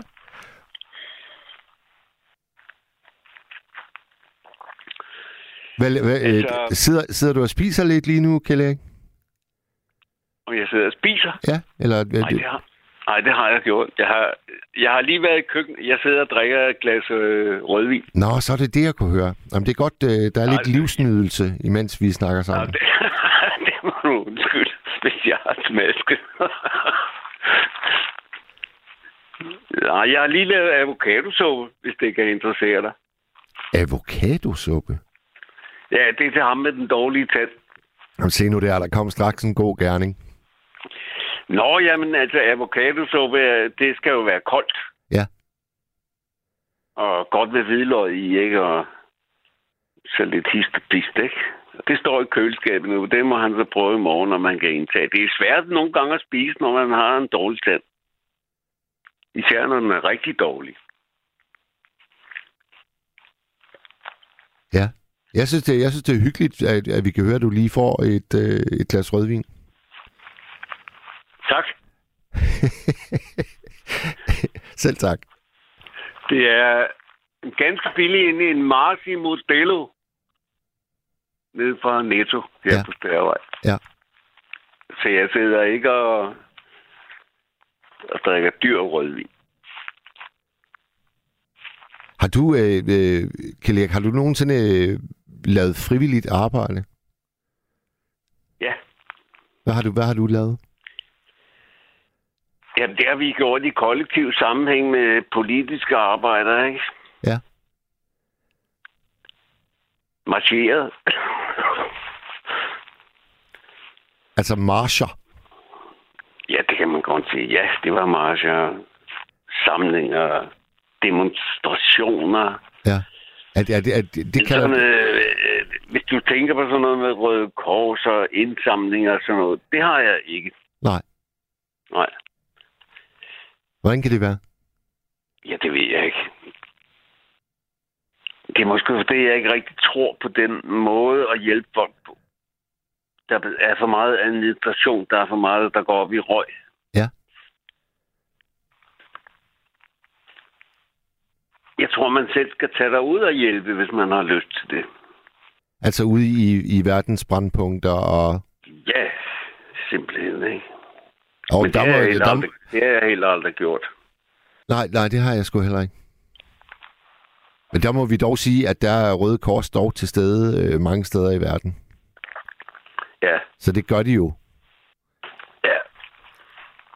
Så er der også de der børnebyer, som SOS har. Ja. Det har jeg tænkt mig at involvere mig lidt i med noget indsamling. Nå. Hvor- Hvordan er det kommet i stand? Jamen, jeg blev ringet op, ikke? Og så sagde jeg ja, og nu får jeg så... Det er noget med, at jeg skal besøge 270 lejligheder herude på Stærvej og prøve at skrave nogle penge ind, ikke? Nå, du bliver simpelthen indsamler for Ja, for SOS. første, gang, for første gang i mit liv. Men jeg, fik, jeg ved det kun fra en telefonsamtale. Ikke? Jeg har ikke fået papir eller noget på det endnu. Jamen, det er sgu da, det er sgu da spændende. Ja, det, lad os se, hvad der sker. Det er jo aldrig for sent at blive frivillig. Nej, Men øh, altså, jeg har da prøvet sådan noget før med at dele reklamer ud for et øh, tonserkollektiv på Fyn, der hed Røde Gård. Hvor øh, vi, øh, de var ude efter gamle møbler, de kunne aftyre og dit og datten. Og så var vi rundt, øh, ja, det var i Odense og omegn, ikke? Og dele reklamer ud, ikke? At folk kunne stille deres ting ud, så de kommer og hente dem. Der er en, øh, en lytter ved navn Rasmus, der lige har skrevet en sms. Han skriver, Gode mennesker er en illusion. Mennesket som race er nogle dumme svin, ualmindelige dumme svin, og verden forandrer sig ikke, før vi accepterer det faktum. Knus, Rasmus. Nej, men jeg ved det ikke. Jeg har stadigvæk mange gode mennesker i tankerne, og har mødt mange, og er stadigvæk omgivet af mange. Jeg er ikke helt enig. Nej. Men altså, jeg ved ikke hvad. Jeg hører også Nick Cave, hvis du kan, øh, kender ham. And the bad seeds. Han synger jo People Ain't No Good. Ja. Ja.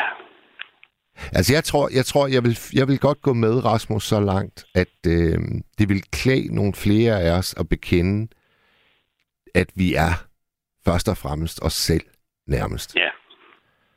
Og det døjer vi af en eller anden grund med. Jeg synes ikke, jeg synes ikke det er så svært. Altså, jeg synes, det er ret logisk. Min mor og far for eksempel, de havde en meget, meget begrænset omgangskreds. Ja. Men til gengæld så var de edderbank med søde over for de allernærmeste, og beskyttende, ja. og alt, alt det gode. Men kun i en, i en lille kreds. Ja. Og sådan tror jeg rigtig, rigtig mange mennesker er skruet sammen. Ja, men det er også det, der er naturligt, ikke? Det er jo ligesom det gamle stammesamfund. Der var de også sig selv nærmest, ikke? Dem med bålet over på den anden side af fjorden, det var sgu da nogle mærkelige nogen. ja, og røgen, den lugtede forkert. ja, ikke et eller andet i den stil. Ja, Ja, det var fortiden, og den lever vi stadigvæk med. ja. Og du er ved at lave avocadosuppe til din underbo. Nej, det har jeg lavet. Det står ude i køleskabet. Okay. Jamen ved du hvad, Kjell Erik, så synes jeg sgu, at vi skal lukke den der på den fine Ja. øh, melding. Det var en lang snak med, altså du ringer bare, når du får lyst til. øh, Jeg er jo pensionist og er rimelig fleksibel. Vi skal på Viking.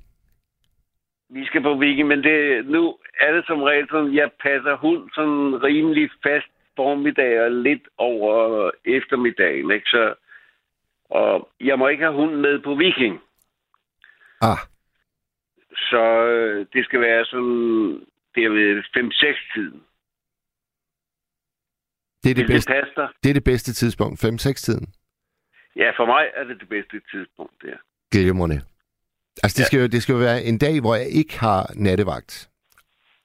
Så, Ja, det skal så, det. så Kjell Erik, altså, der kan godt komme til at gå nogle uger, før, før jeg ringer, men øh, det kommer til at ske. Ja. snart, det kan jeg mærke. Ja. Og hvis du kan lide lasagne, så har jeg det så godt som altid liggende klar i fryseren. Du er leveringsdygtig i mange gode sager, det er du altså. Nå, men jeg kan lide at lave mad, ikke? Så det er meget naturligt. Det er godt. Kjell Erik, Okay, fortsat, øh, fortsat god nat. Tak i lige måde. Tak for snakken og Ja. så videre. I lige måde. Hej. Hej, hej. Ja, så er klokken 24 minutter over et. Gabriel Blackman og jeg, vi sidder her i studiestrædet. Vi snakker om det gode menneske. Vi er på jagt efter det gode menneske. Findes det? Er det dig? Kender du nogen, der bare fuldstændig kandiderer til den fine titel? Eller er vi, som Rasmus sagde lige før i en sms på 1424, vi er nogle fuldstændig... Nu skal jeg lige finde den igen. Den var så øh, kontant, så vi, den for en sjældent gang skyld, så læser jeg en sms op to gange, for jeg synes, det var utrolig øh, bomfri. Gode mennesker, skriver Rasmus, er en illusion. Mennesker som race er nogle dumme svin. Ualmindeligt dumme svin.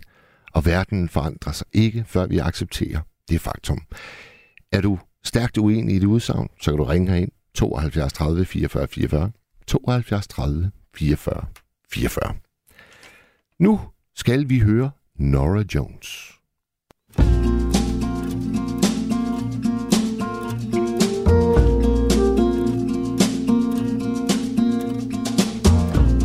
Just lifted snow below my door. And I can't hide beneath my sheets. I've read the words before, so now I know. The time has come again for me. And I'm feeling the same way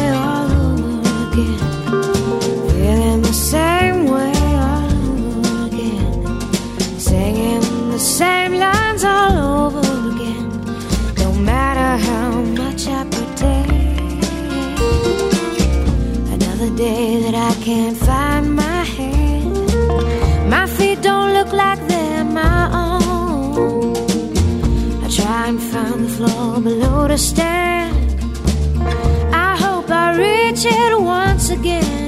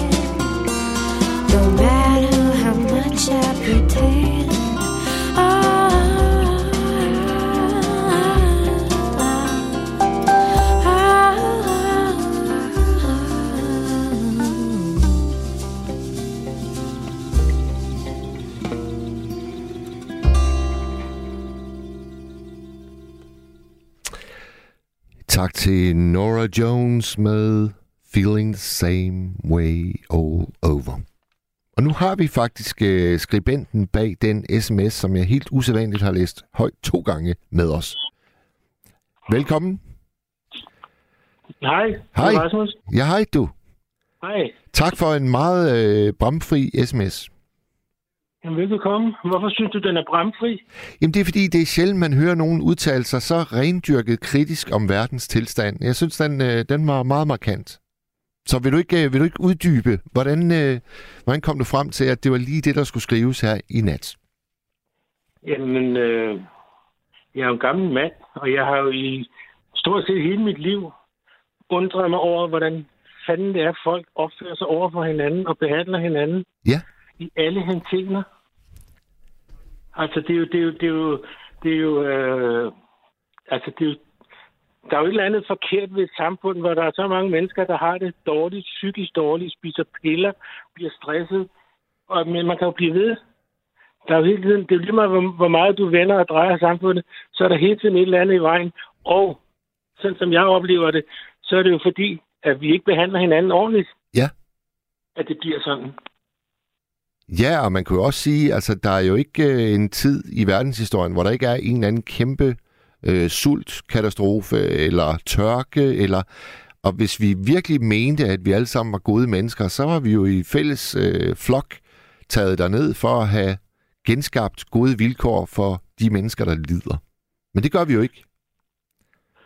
Nej, men altså, undskyld, jeg rømmer mig lige. altså, man kan jo også, man kan jo godt holde det inden for familien, eller inden for byen, eller inden for sognet, eller inden for landet. Altså, jeg har lavet meget frivilligt arbejde, blandt andet inden for socialpsykiatrien, Ja. og oplevet, hvordan øh, dem, der var ansat til at hjælpe psykisk sårbare mennesker, hvordan de blev behandlet. Det- Jeg måtte holde op til sidst, jeg kunne simpelthen ikke holde ud. Altså det, det, og, og så hører man om det den ene gang efter den anden. På plejehjem bliver man ikke behandlet ordentligt, og på, på, på hvad hedder sådan nogle øh, børnehjem, og ja, man kan jo blive ved. Og jeg, kan, jeg forstår ikke, hvorfor, hvordan mennesker kan få sig selv til det. Jeg kan, ikke, jeg kan ikke forstå, hvordan at man kan slå på en psykisk, en, der har det psykisk, eller er psykisk øh, sådan sårbar, hvordan man kan slå på sådan en menneske, altså bogstaveligt ikke slå, men klip, men med ord og opførsel. Det- Jeg fatter det ikke, jeg kan slet ikke forstå det. Nej, men det er vel, altså, så- det er vel også et, et, et mindretal, der kan finde på det. Det tror jeg ikke. Det tror du ikke? Jeg tror, nej, det tror jeg fandme ikke. Altså, det, det var det, der skete, da øh, bare tænk på Hitler. Han kunne få hele Tyskland til at slå på jøderne. Og, og det, var, det var dem alle sammen. Det var, det var ligesom, de gik ind i sådan en, en øh, psykose hele Tyskland jo, og opførte sig som idioter. Og der, der var jo ikke nogen, hvad skal man sige, der slog, der slog tilbage. Der var ikke nogen, der begyndte at slå på systemet. Og det gør vi jo heller ikke i dag synes jeg, altså det, det, er det er jo, som jeg ser det, ikke? Altså det der med, at, at, at folk, der sidder på et plejehjem, de er jo magtesløse, de kan ikke stille noget op, hvis ikke de bliver behandlet ordentligt. Nej. Og på det her socialpsykiatrien, de kunne ikke stille noget op. Altså, jeg ved ikke, om jeg tør sige, og det kan jeg jo nok sige, fordi uh, der var en der, hvor jeg var, han, øh, som jeg snakkede meget med, vi havde sådan en fælles interesse for jagt og sådan noget, og han, så siger han til mig en dag, og, og kan, kan jeg ikke lige få lov at snakke med dig? Ja. Jo, det kan da godt. Og så siger han, øh, de, øh, de ansatte, de har sagt til mig, at jeg skal klage over en af de andre ansatte, fordi de, de vil ikke have, at han skal være der mere, og hvis, jeg, hvis han så klagede, så vil han blive fyret. Men det, han kunne godt lide ham, så han vidste ikke, hvad han skulle gøre. hvad fanden er det for nogle mennesker, der er ansat til at passe på dårlige mennesker, der går hen og siger til noget? Ja, ja, ja. Altså, det er fuldstændig, fuldstændig ude i hampen. Men, men Rasmus, skal jeg, skal jeg forstå det sådan, at du, du faktisk synes, at vi for størstedelen af os er nogle frygtelige røvhuller for at sige livet? Ja. Ja. Vi bruger hinanden, og når vi så ikke har noget at bruge hinanden til mere, så bliver vi bare kasseret. Vi, vi, vi, øh, i, I kærlighedsforhold, der er det ligesom om, det er to forskellige mennesker, der, der pumper sig selv op i forhold til hinanden. Og så når der går et tid, så kan de ikke holde trykket mere. Og så finder man ud af, hvem man i virkeligheden er. Og så, ja, så finder jeg sgu bare en anden. Altså, der, der er jo ikke noget kontinuitet i men, den måde, mennesker opfører sig på og, og, og gør. Alting, det er sap, sap, sap. Vi skifter rundt, vi glor ind i en skærm, vi... Øh, ja, vi, øh, vi er ikke nærværende, vi er ikke... Vi lytter ikke, vi hjælper ikke på den rigtige måde. Altså, de fleste, der hjælper, hjælper for at udnytte, eller for at få et eller andet til gengæld, eller hvordan man skal sige det. ikke? Altså, det, det, der er altid et eller andet bagtanke bagved. Men savner, savner du, at der var langt flere af os, der sådan helt selvopoffrende bare stillede os til rådighed for at hjælpe andre, uden overhovedet at få noget igen? Altså, det, jeg har, det har jeg gjort et langt liv. Ja. Jeg har, øh, altså, så jeg var gerne, jeg var ikke ret, jeg var, jeg, jeg var ikke ret gammel, jeg var 18 år, da jeg gik en bil, og alle kunne låne min bil. Da jeg så lige pludselig skulle låne en bil, fordi jeg ikke havde noget, så kunne jeg ikke låne nogen bil af de andre. Og så kan jeg blive ved. Jeg er blevet skuffet den ene gang efter den anden, men jeg er altid ved, Nå, jeg skider om det, jeg er bare gået videre. Men jo ældre man bliver, så kan man jo lige pludselig, så, så får det lige pludselig et billede, et sammenhæng, sammenhængende billede af de mennesker, som går rundt om mig. Som jeg går og ser på hver dag. Ja. Tænker, hvordan fanden er de i virkeligheden? Tør man at sige noget til dem? Tør man at lukke nogen ind i ens liv, hvis, hvis, hvis det bare er på, på, på sådan en hel masse, et maskespil? Nu kan vi lige få ham der til, jeg er håndværker, jeg, jeg, kan, jeg kan gøre en masse gode ting, og det er der mange, der godt kan lide at få gratis håndværkerhjælp. Ikke? Ja, for søren da. Så, så smører vi ham lige lidt, ikke? Så Og du, så, det, det er det, du oplever, at du bliver udnyttet og brændt af og misbrugt og... ja, og, og, og ser, hvordan andre står i, i den samme situation. Det er, jo ikke, det er jo ikke bare, fordi jeg er skuffet over det. Jeg er skuffet over at se, hvordan andre også bliver snydt og Ja, ja. bedraget. Ja, ja, ja. Hvor, hvor, hvor ringer du egentlig fra, øh, Rasmus? Jeg bor på Bornholm. Nå, det, nå, du har ikke øh, sådan Bornholms klang, synes jeg. Nej, gudskelov. Nej, det var... jeg synes fandme Jamen, altså, nej, jeg, jeg kommer fra Nordsjælland. Okay, Men det her, jeg har boet her, jeg skulle over og kigge på noget arbejde. Og det er, ja, det er nok 25 år siden. Det er det sted, jeg har boet længst i hele mit liv, det her. du skulle bare lige over og kigge på noget arbejde, og så gik der 25 år. Ja. Jeg kom herover i... Øh, ja, det var på min fødselsdag, det var midt i december. Den 15. december. Og det var mørkt, og der var sne af helvede til, og det blæste, og jeg skulle være her i tre dage. Og så lånte jeg en bil, og så kørte jeg rundt. Og det var ligesom sådan en, en, en, en spøgelsesø. Jeg, jeg, jeg kom ned til Gudhjem fredag aften klokken Ja, det var seks eller sådan noget. Der var fuldstændig dødt. Der var ikke et øje, der var ikke et menneske. Og tænkte, det her, det kan jeg sgu godt lide. Jeg er meget naturmenneske, og lystfisker og jæger, og tænkte, det, der her skal jeg sgu være. Det er lige noget for mig. Ja. Og det har jo vist sig at holde stik. Er du der stadigvæk? Ja, ja. Nå, det var godt. Du var lige væk et kort øjeblik. Jamen, øh, kommer I ikke hinanden meget ved? Øh, sådan et, et lille sted? Nej, netop ikke. Altså, det, det, det, det er jo også en af ulemperne, ikke? Altså, jeg har, min nabo, nu vil jeg håbe, han sidder og hører radio. Han, han har jeg, han, jeg bor på landet, jeg bor på en gammel gård, jeg er nedlagt i ikke? Ja. Og så sagde jeg til min, min øh, ham, naboen, fordi øh, jeg, har jo, jeg har jo også arbejdet med landbrug, og så siger jeg til ham, hvis, hvis øh, du har brug for noget hjælp en dag, så må du bare sige til, jeg kan sgu da godt ligge og have lidt og pløje og gøre et eller andet. Og, og det begyndte han så at udnytte. Og det, det var på sådan en mærkelig måde. For eksempel, jeg kommer hjem, jeg har lige fået et, et, et nyt øh, kunstigt knæ.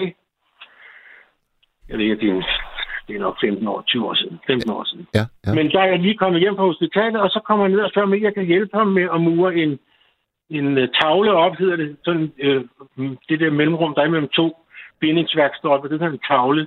Og den skulle, der skulle mures nogle nye op. Om jeg kunne komme og hjælpe ham med det. Så det kan jeg da godt. Og det var op på et stilas. Altså, jeg skulle op over jorden. Og så mens jeg står deroppe og murer, så ser jeg, at deres bil kører ud af indkørslen. Så smutter han. Så tog det hele familien. så jeg skulle hoppe op og ned af stigen og hente mursten op. Jeg skulle bare hjælpe. Ah, for fanden da, mand. En anden dag, der kommer han ind og banker på, så siger han, kan du ikke lige komme med her?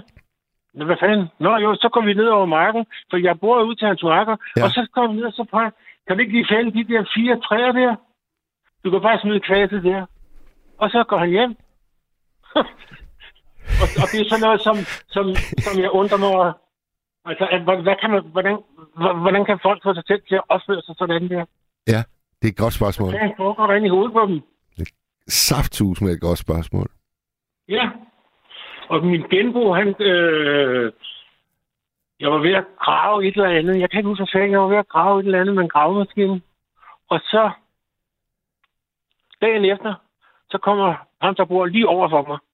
Altså, vi bor sådan lidt spredt her, ikke? Ja. Men ham, der bor, han kommer over og råber og triger. Hvad fanden i helvede? Jeg bildte mig ind, jeg havde været inde og spredt ind på hans mark. Så jeg, hvad fanden mener du? Ja, jeg så godt, du lå og gravede i går med en randgraver, og så var der inde og tømme skoven inde på min mark. Så kunne jeg da ej. Nå, så kom her, og så gik vi over på den anden side af marken. Så lå der sådan en hel masse plastik på hans mark. Ja. Hvad er det der? Siger han. Det er jo noget, du kom faktisk sprede i går. Altså, jeg kiggede lidt rundt. Så kunne jeg så det til, det lå over hele marken. det var så noget, som de havde fået... Øh... Altså, der er sådan en eller anden lov med, at det der slam, man tager op fra rensningsanlæg, det kan man ikke nægte at modtage som bundemand, for det skal spredes forskellige steder år efter år, så det ikke bliver spredt på den samme mark i, i to år i træk, for eksempel. Så der går syv år imellem, så kommer de bare og spreder det, uden at spørge om lov, for det, det siger loven, det må de godt. Nå. Og det var der, der var alle de der skaller i. Men ved du hvad, da han så finder ud af, at de er over helt mange, han siger, og det må du sgu da undskylde. Nej, han vender sig så om at gå. Og så står jeg der og glor og er blevet svinet til. Hvad, fanden? Altså, Okay, okay, okay. Nu må, nu må vi simpelthen øh, øh, slå koldt vand i blodet, Rasmus. ja, Og så, og så prøve at finde sidste gang, du husker, der er nogen, der faktisk gjorde noget rart, noget godt for dig. Kan, kan vi komme i tanke om sådan en situation? Hver dag er der en, der gør noget godt for mig. Åh, oh, for fanden, er jeg glad for at høre det. Ja. Sofie, Er det din hund? min, min hund. ja, det kender jeg godt. Det kender jeg godt. Jeg mistede... Men altså, det, det, er jo- det er jo skægt, fordi... Mm. Det er jo skægt, fordi jeg snakker jo med, umådeligt mange mennesker. Ja. Jeg møder folk i skoven, når jeg møder folk i- på vaskeriet, eller møder folk, snakker meget med folk. Men, hvad skal man sige, altså, øh, øh, øh, samtalen bliver aldrig helt ægte, eller hvad, hvad skal man sige? Ja, fordi jeg, jeg, jeg er sådan lidt forsigtig med at sige en hel masse, bare uden den blå luft til en, hvis du forstår, hvad jeg mener. Altså, det er ligesom om, at, at, at mange, jeg skal lige hoste, at mange års uheldige oplevelser har gjort, at jeg er blevet meget forsigtig med at, at lukke op over for andre mennesker. Ja. Jeg kan godt foretalke. Jeg kan godt stå og snakke med dem i en time, men, men det bliver bare, det bliver ikke, det bliver ikke sådan, det som jeg synes er vigtigt, det som jeg gerne vil snakke med folk om. Og det er fordi, du er bange for, at øh, før eller senere, så bliver du brændt af, og din tillid bliver bare smidt på lodspladsen. Ja, nej, men jeg er mere bange for at blive skuffet. Ja, ja. Altså skuffelse, det er noget af det værste, jeg kender. Altså det der med, at man, at man, man, man, man, man, man gør et eller andet i en forventning om, at man bliver respekteret, ikke? Altså jeg, jeg, jeg vil sgu godt hjælpe dig med at bygge det der øh, plankeværk, ikke? Men så skal du også respektere mig. Det siger man jo ikke, men det er jo bare det, man forventer, ikke? Jo. Og hvis du så bare, når plankeværket er færdigt, man så får fingrene, så bliver man skuffet, så bliver jeg skuffet. Og det er derfor, jeg hele tiden den vejer for og imod, ikke? Altså, hvad, hvad, hvad skal man sige, og hvor meget kan man tillade sig at sige, og, og øh, i det hele taget. Det var da fans, der kilder, jeg havde sådan lige et øjeblik. Ja, ja. det er nok, det er nok corona. Jamen, det er da også alle de der øh, skrækkelige eksempler, du lige har øh, øh, bragt på banen her. Altså, du, du, er, du har jo virkelig haft nogle uheldige oplevelser, må man sige. Altså, jeg, jeg, vil, jeg vil dog slå kontra og, og så øh, gå den anden vej, fordi jeg, jeg synes, jeg møder et hav af mennesker, der er hjælpsomme og øh, gør det uden at forvente noget som helst igen, faktisk. Altså, øh, Jo, jo, jo, men, men det er det der med, at nogle gange, jeg har så, øh, det irriterer mig den hat. Øh, nogle gange, eller jeg har en, en, en god ven, som, som øh, arbejder på sådan et, et øh, hvor man, hvor man øh, hjælper misbrugere. Ved ikke, sådan en misbrugscenter hedder det vel egentlig, ikke? Ja. Og det er sådan meget ud fra, at man skal være taknemmelig, og man skal være glad, og man skal hele tiden... Øh, jeg bliver nødt til at hoste igen, du. det var da fandme... man, må, man må gerne hoste i nattevagten, det gør ikke spor. Det er også en rør, tror jeg. Men altså... Der jo, nogle, nogle gange kan man jo også bare lukke øjnene for det. Man kan også bare... Hvis, hvis, hvis, hvis jeg nu sagde ligesom dig, jeg kan også se en masse godt i det hele. Jeg kan også godt... Jeg, jeg synes da også, at naboen han er sgu da meget rar i virkeligheden. Og bare lukker øjnene for det. Men, men der er et gammelt ordsprog, der siger, man ændrer ikke verden ved at kigge på den. Man er nødt til at gøre et eller andet. Og, og hvis ikke at man er villig til at gøre et eller andet, altså strid imod, Ja. jeg synes, det- folk er da ikke imod. Hvor, hvorfor er der ikke nogen, der har stoppet den der forfærdelige krig over i derovre for længe siden? I Ukraine. Mennesker, der er børn og kvinder og alt, hammer i stumper og stykker. Ja. Helt verdenssamfundet sidder bare og på det. Ja, men så begynder han at bruge atomvåben. Jamen, hvad fanden så? Så må vi sgu da gøre det samme selv, fordi hvis han bare kan tro med atomvåben, så kan han jo også tage Polen og Sverige og Finland. Så kan han jo bare blive ved med at sige, at jeg vil bruge atomvåben. Men verdenssamfundet, de gør ikke noget. De sidder bare, nå. Og det, jeg synes, det er frygteligt. Det, jeg tuder hver gang, jeg sidder og siger sådan noget. Ja. Altså, det, fordi det er, det er umenneskeligt, at vi ikke har blevet klogere. Har det, har det fået dig til at, at slukke for øh, TV-avisen, og du følger ikke med på... på... Meget, meget. Ja. Jeg er meget selektiv, når det drejer sig om nyheder. Ja. Altså, i Ukraine vil jeg ikke se mere, og nu vil jeg heller ikke se flere øh, fra jordskælvet. Jeg så, at de hævde sådan en lille pige op af et åbengård, altså det, så stopper det. Altså, de siger, at der kommer nogle vemmelige billeder. Hvorfor skal de sende dem? Hvorfor kan de ikke bare fortælle det? Hvorfor skal man... Du ved godt, når man har fået sådan nogle billeder ind i hovedet, så er de sværere at komme af med, end hvis man bare har fået det at vide. Ja, absolut. Absolut. Men du lyder, du lyder meget, øh, du lyder meget øh, slukøret øh, Rasmus, i, i, altså sådan i dit billede på, på verden og fremtiden? Ja, men øh, jeg, har, jeg har arbejdet fra, på en øh, sådan et yogacenter. Et yogacenter? Jeg er nogen til nogen, der har undervist i yoga. Ja. Og der var jeg også, der var jeg, gik jeg også og arbejdede med, altså som håndværker. Og han, spurgte han sagde til mig en dag, om ikke jeg vil blive ansat dernede og, og, og være deltage, altså øh, undervise de elever, der var, fordi han syntes, jeg var så positiv og glad, og jeg, jeg går ikke til at synge. så det, det, det, hænger jo ikke rigtig sammen, det du siger, med at, at, at, at altså, jeg er, jeg er glad menneske. Jeg er meget, jeg er meget, meget munter, og jeg er meget, meget, hvad hedder sådan noget, jeg er god til at meditere, Ja. slappe af. Jeg er i skoven hver eneste dag med hunden. Og Med Sofie. Sofie. Sofie, Hvad er det, hvad er det, hvad er det, for, en, hvad er det for en hund? der er stille. Aha. Og hun har lige mistet, nej ikke lige, det er et stykke tid, hun mistede. Jeg havde også en handhund. Alfred, som døde. Han blev sgu ikke mere end 8 år. Øhm, ordentlig lokum. Ja. 70 kilo. Når han stod på bagbenene, og så lagde han forbudderne op på skuldrene mig, så var han troet ud på mit hoved. Det er en stor hund. Ja, det var stort. Ja. Når jeg går, når jeg er i skoven, så kan jeg lave tit sådan noget gående meditation, for eksempel. Hvor, hvor den ene dag, der er kun lyde, du tager ind. Du kan høre dine fødder på gruset. Du kan høre en fugl. Men du skal ikke tænke på, at det er en fasan eller en råge. Du skal bare sige, det er jo en fugl. En flyvemaskine, en traktor, en kædesav, et eller andet. Og næste dag, så gør det det med, hvad du ser. Der står et træ. Jeg kan ikke se, om det er et græntræ eller et løvtræ, eller hvad det er. Der er et træ. Der går en mand med en hund. Der, står- der står en og tisser op ad en hæk. Altså, man, man ser. Og det, er- det, er rigtig, det er en rigtig god måde at fokusere på. Ja. Det er især spændende, også når man går ind i en by. Øh, det der med at se, se på, kun, kun se, eller, eller, eller få tankerne hen på det, du bare ser. Altså, det er det, der mange gange sker med, med, med øh, når man bliver ked af det, eller dårlig humør, så det når tankerne de sådan kører, hvad skal man sige, kører rundt, kører i ring. Ja. Sid- Sidder du ned, imens vi snakker sammen her, øh, Rasmus? Nej, jeg er nødt til at gå lidt rundt, fordi der er en helvedes dårlig dækning her, hvor jeg bor. Normalt, Jamen, det er nemlig, det, din stemme falder nemlig ud øh, i ny og næ. Jeg tror, det vil hjælpe, hvis du bare satte dig. Ja, det kan jeg slet ikke. Men det er fordi, normalt, når jeg ringer, så går jeg ud i haven. Men jeg synes, det er lidt koldt, men nu går jeg ud alligevel, fordi at... Så kan Sofie også lige slå en streg. Ud i det der. ikke. Hvorfor, det- hvorfor, hvorfor hedder hun Sofie? Øh, det har hun selv fundet på.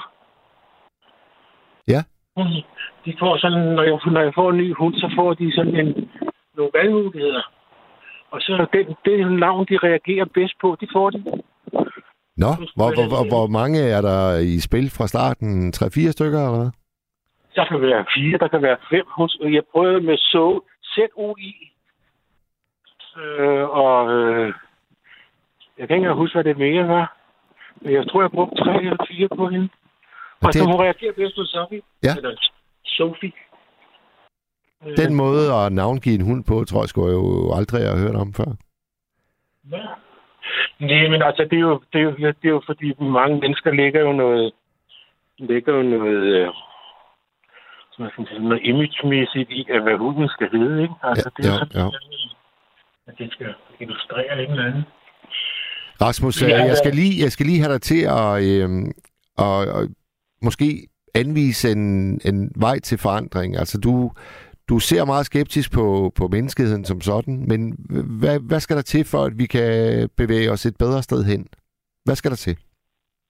Øhm, altså, det er jo... Det er jo øh,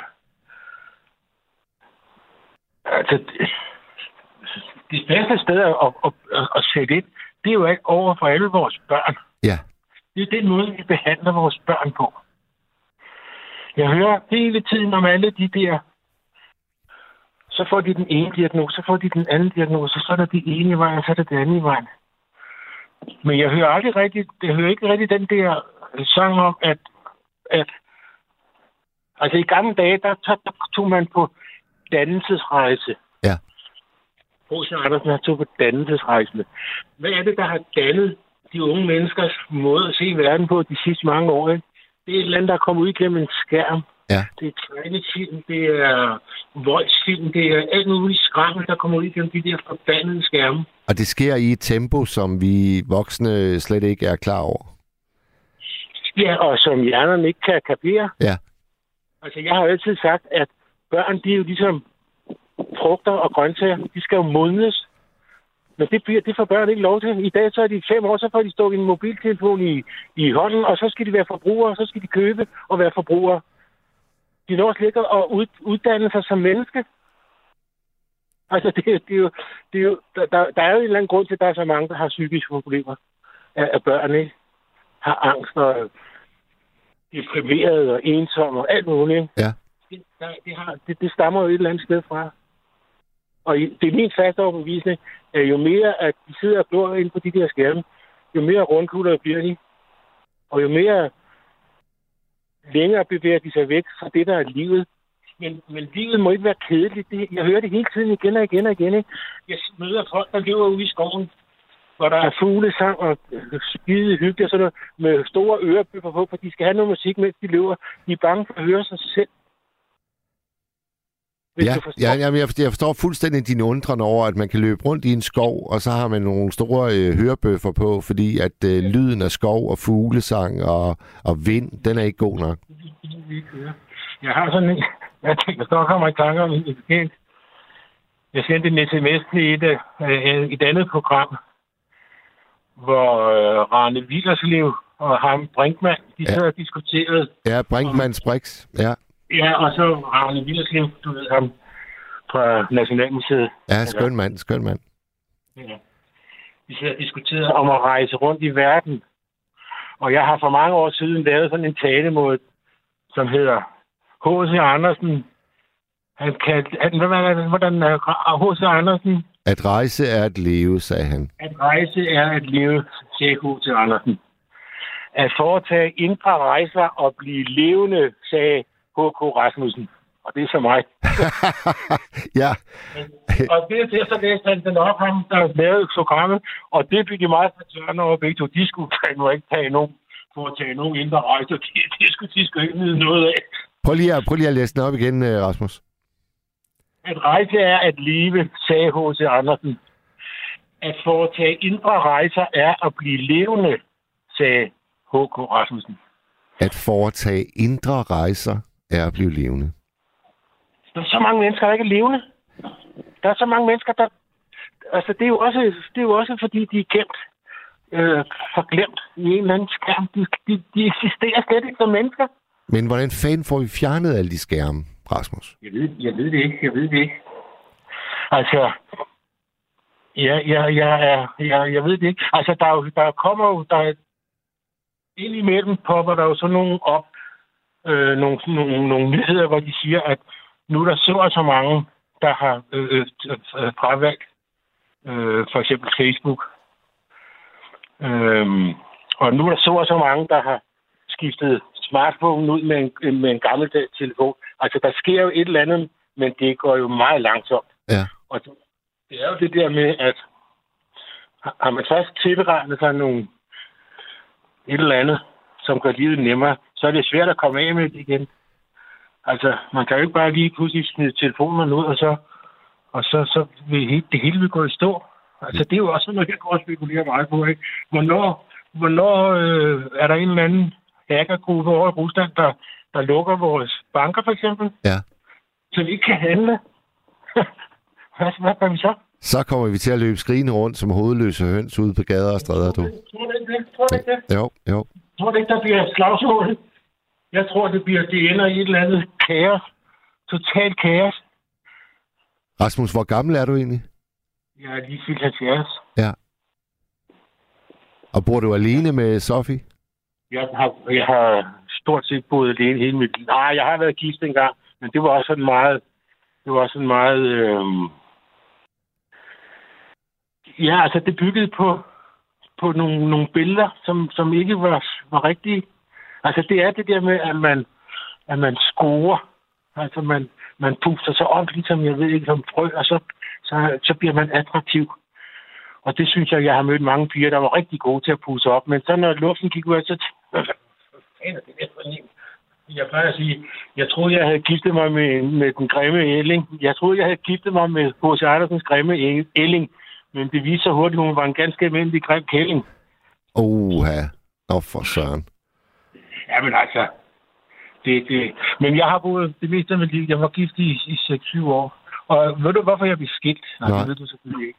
Det var, fordi min kone var jaloux på vores datter. Min datter ville hellere være sammen med mig. Hun ville være og gå i samme tøj som far. Hun skulle med og køre traktor. Hun skulle med på jagt. Hun skulle alle de ting, som jeg går ud og fiske. Stod på, sad op på rådyret, når jeg sprættede rådyret op og hævede tarmen. Og spurgte, hvad er det der for en, og hvad er det der? Det ville min kone jaloux på. Og min, min ja, hvad hedder det, min svigermor har til min skoles mor. Hun var, hun var værre. Hun var hvad for noget? Hun var, hun var, øh, hun var endnu mere ekstrem. Eller hvad skal man sige? Øh, nej, jeg kan ikke sige, hvad hun hedder. Min datter ville øh, helst ikke hen til, til mormor og til oldemor, eller til ti. Hun havde også en tipoldemor nemlig. Aha. Og så når der var festligheder, så sad de med slik nede under bordet, hvor Louise kravlede rundt i bordet, og så sad de og lukkede hende hen til sig med slik. Fuldstændig som om, at det var en hund, der skulle, øh, der skulle lokkes. Det var den eneste måde, de kunne få hende op på skødet. Men, men da jeg så gik fra min kone der, så, så forandrede det sig jo fuldstændig, fordi så blev hun jo fuldstændig hjernevasket, og nu har jeg ikke set hende i, i 20 år. Jeg har ikke haft kontakt med hende i 20 år nu. Nej. Øh, Og hvad med din, hvad med din ekskone? Hvornår havde du sidst kontakt til hende? Hun døde for flere og mange år siden. Hun var, de, de levede af piller i den familie der. Det var så forfærdeligt. Hun blev kun 47. Jamen, nu bliver jeg så døren af. Hun blev kun 47, og jeg er helt sikker på, at det var alle de piller, hun gik ud. Øhm, og det var selvfølgelig tragisk for min datter. Altså, hun mistede, der skete meget i hendes liv. Øh, morens lillebror, han døde først, og så døde moren, og så døde onklen, og, og bedstemor, de døde alle sammen. Og så til sidst, så kom hendes mand og sagde, at han ville skilles. Og så var det ligesom om, at det var, det var nok. Det Ja. var rigeligt. Ja. Hvorfor er du Jeg øh, Rasmus, hvorfor er, det, hvorfor er du øh, op her? Øh, vi nærmer os klokken to. Er du altid op om natten? Jeg er, jeg er meget dårlig til at sove, og jeg er, jeg er, jeg er god til at vende op på nat og dag. Altså, jeg er en eller anden mærkelig grund. Øh, jeg, blev, jeg har et meget dårligt knæ, som jeg sagde til, for jeg har fået et kraftigt knæ. Men første gang, jeg blev opereret i knæet, der var jeg 16 år. Ja. Og i løbet af den tid, jeg, jeg, jeg var sengeliggende, eller hvad skal man sige, der fik jeg vendt fuldstændig om på nat og dag. Jeg lå og læste hele natten og hørte musik, og så sov jeg om dagen. Og det, det er det samme, der sker nu. Arbejder jeg jo ikke så meget med. Jeg har en meget dårlig ryg. Øh, som det er sådan noget uheldigt. Jeg blev stanget af en tyr og fik knust en rygvirvel, og så gik der 10 år, før man opdagede det, og nu kan man ikke operere det. Altså, du blev stanget af en tyr, simpelthen? Ja. Jamen, Rasmus, for pokker. Ved du hvad, øh, Rasmus, jeg vil, jeg vil ønske, at øh, jeg kunne få dig til at berette om øh, mødet med den tyr der, men vi, vi skal så småt til at lukke af her på nattevagten. Ja, men det skal I da have der. Det er god ret til. Og nu er jeg øh, nødt til regnvejr, og det pisse regner nu her. ja, og tak fordi, tak fordi vi måtte øh, tale med dig. Ja, det er da helt i orden.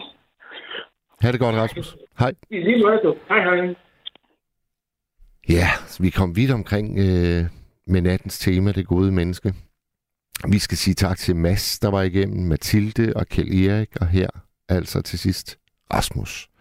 Tusind tak for øh, utrolig mange sms'er.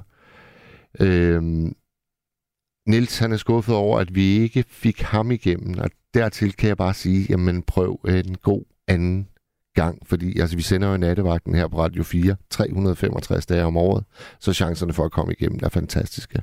Tak Gabriel, altid en fornøjelse. Sov godt derude. Nu er klokken to.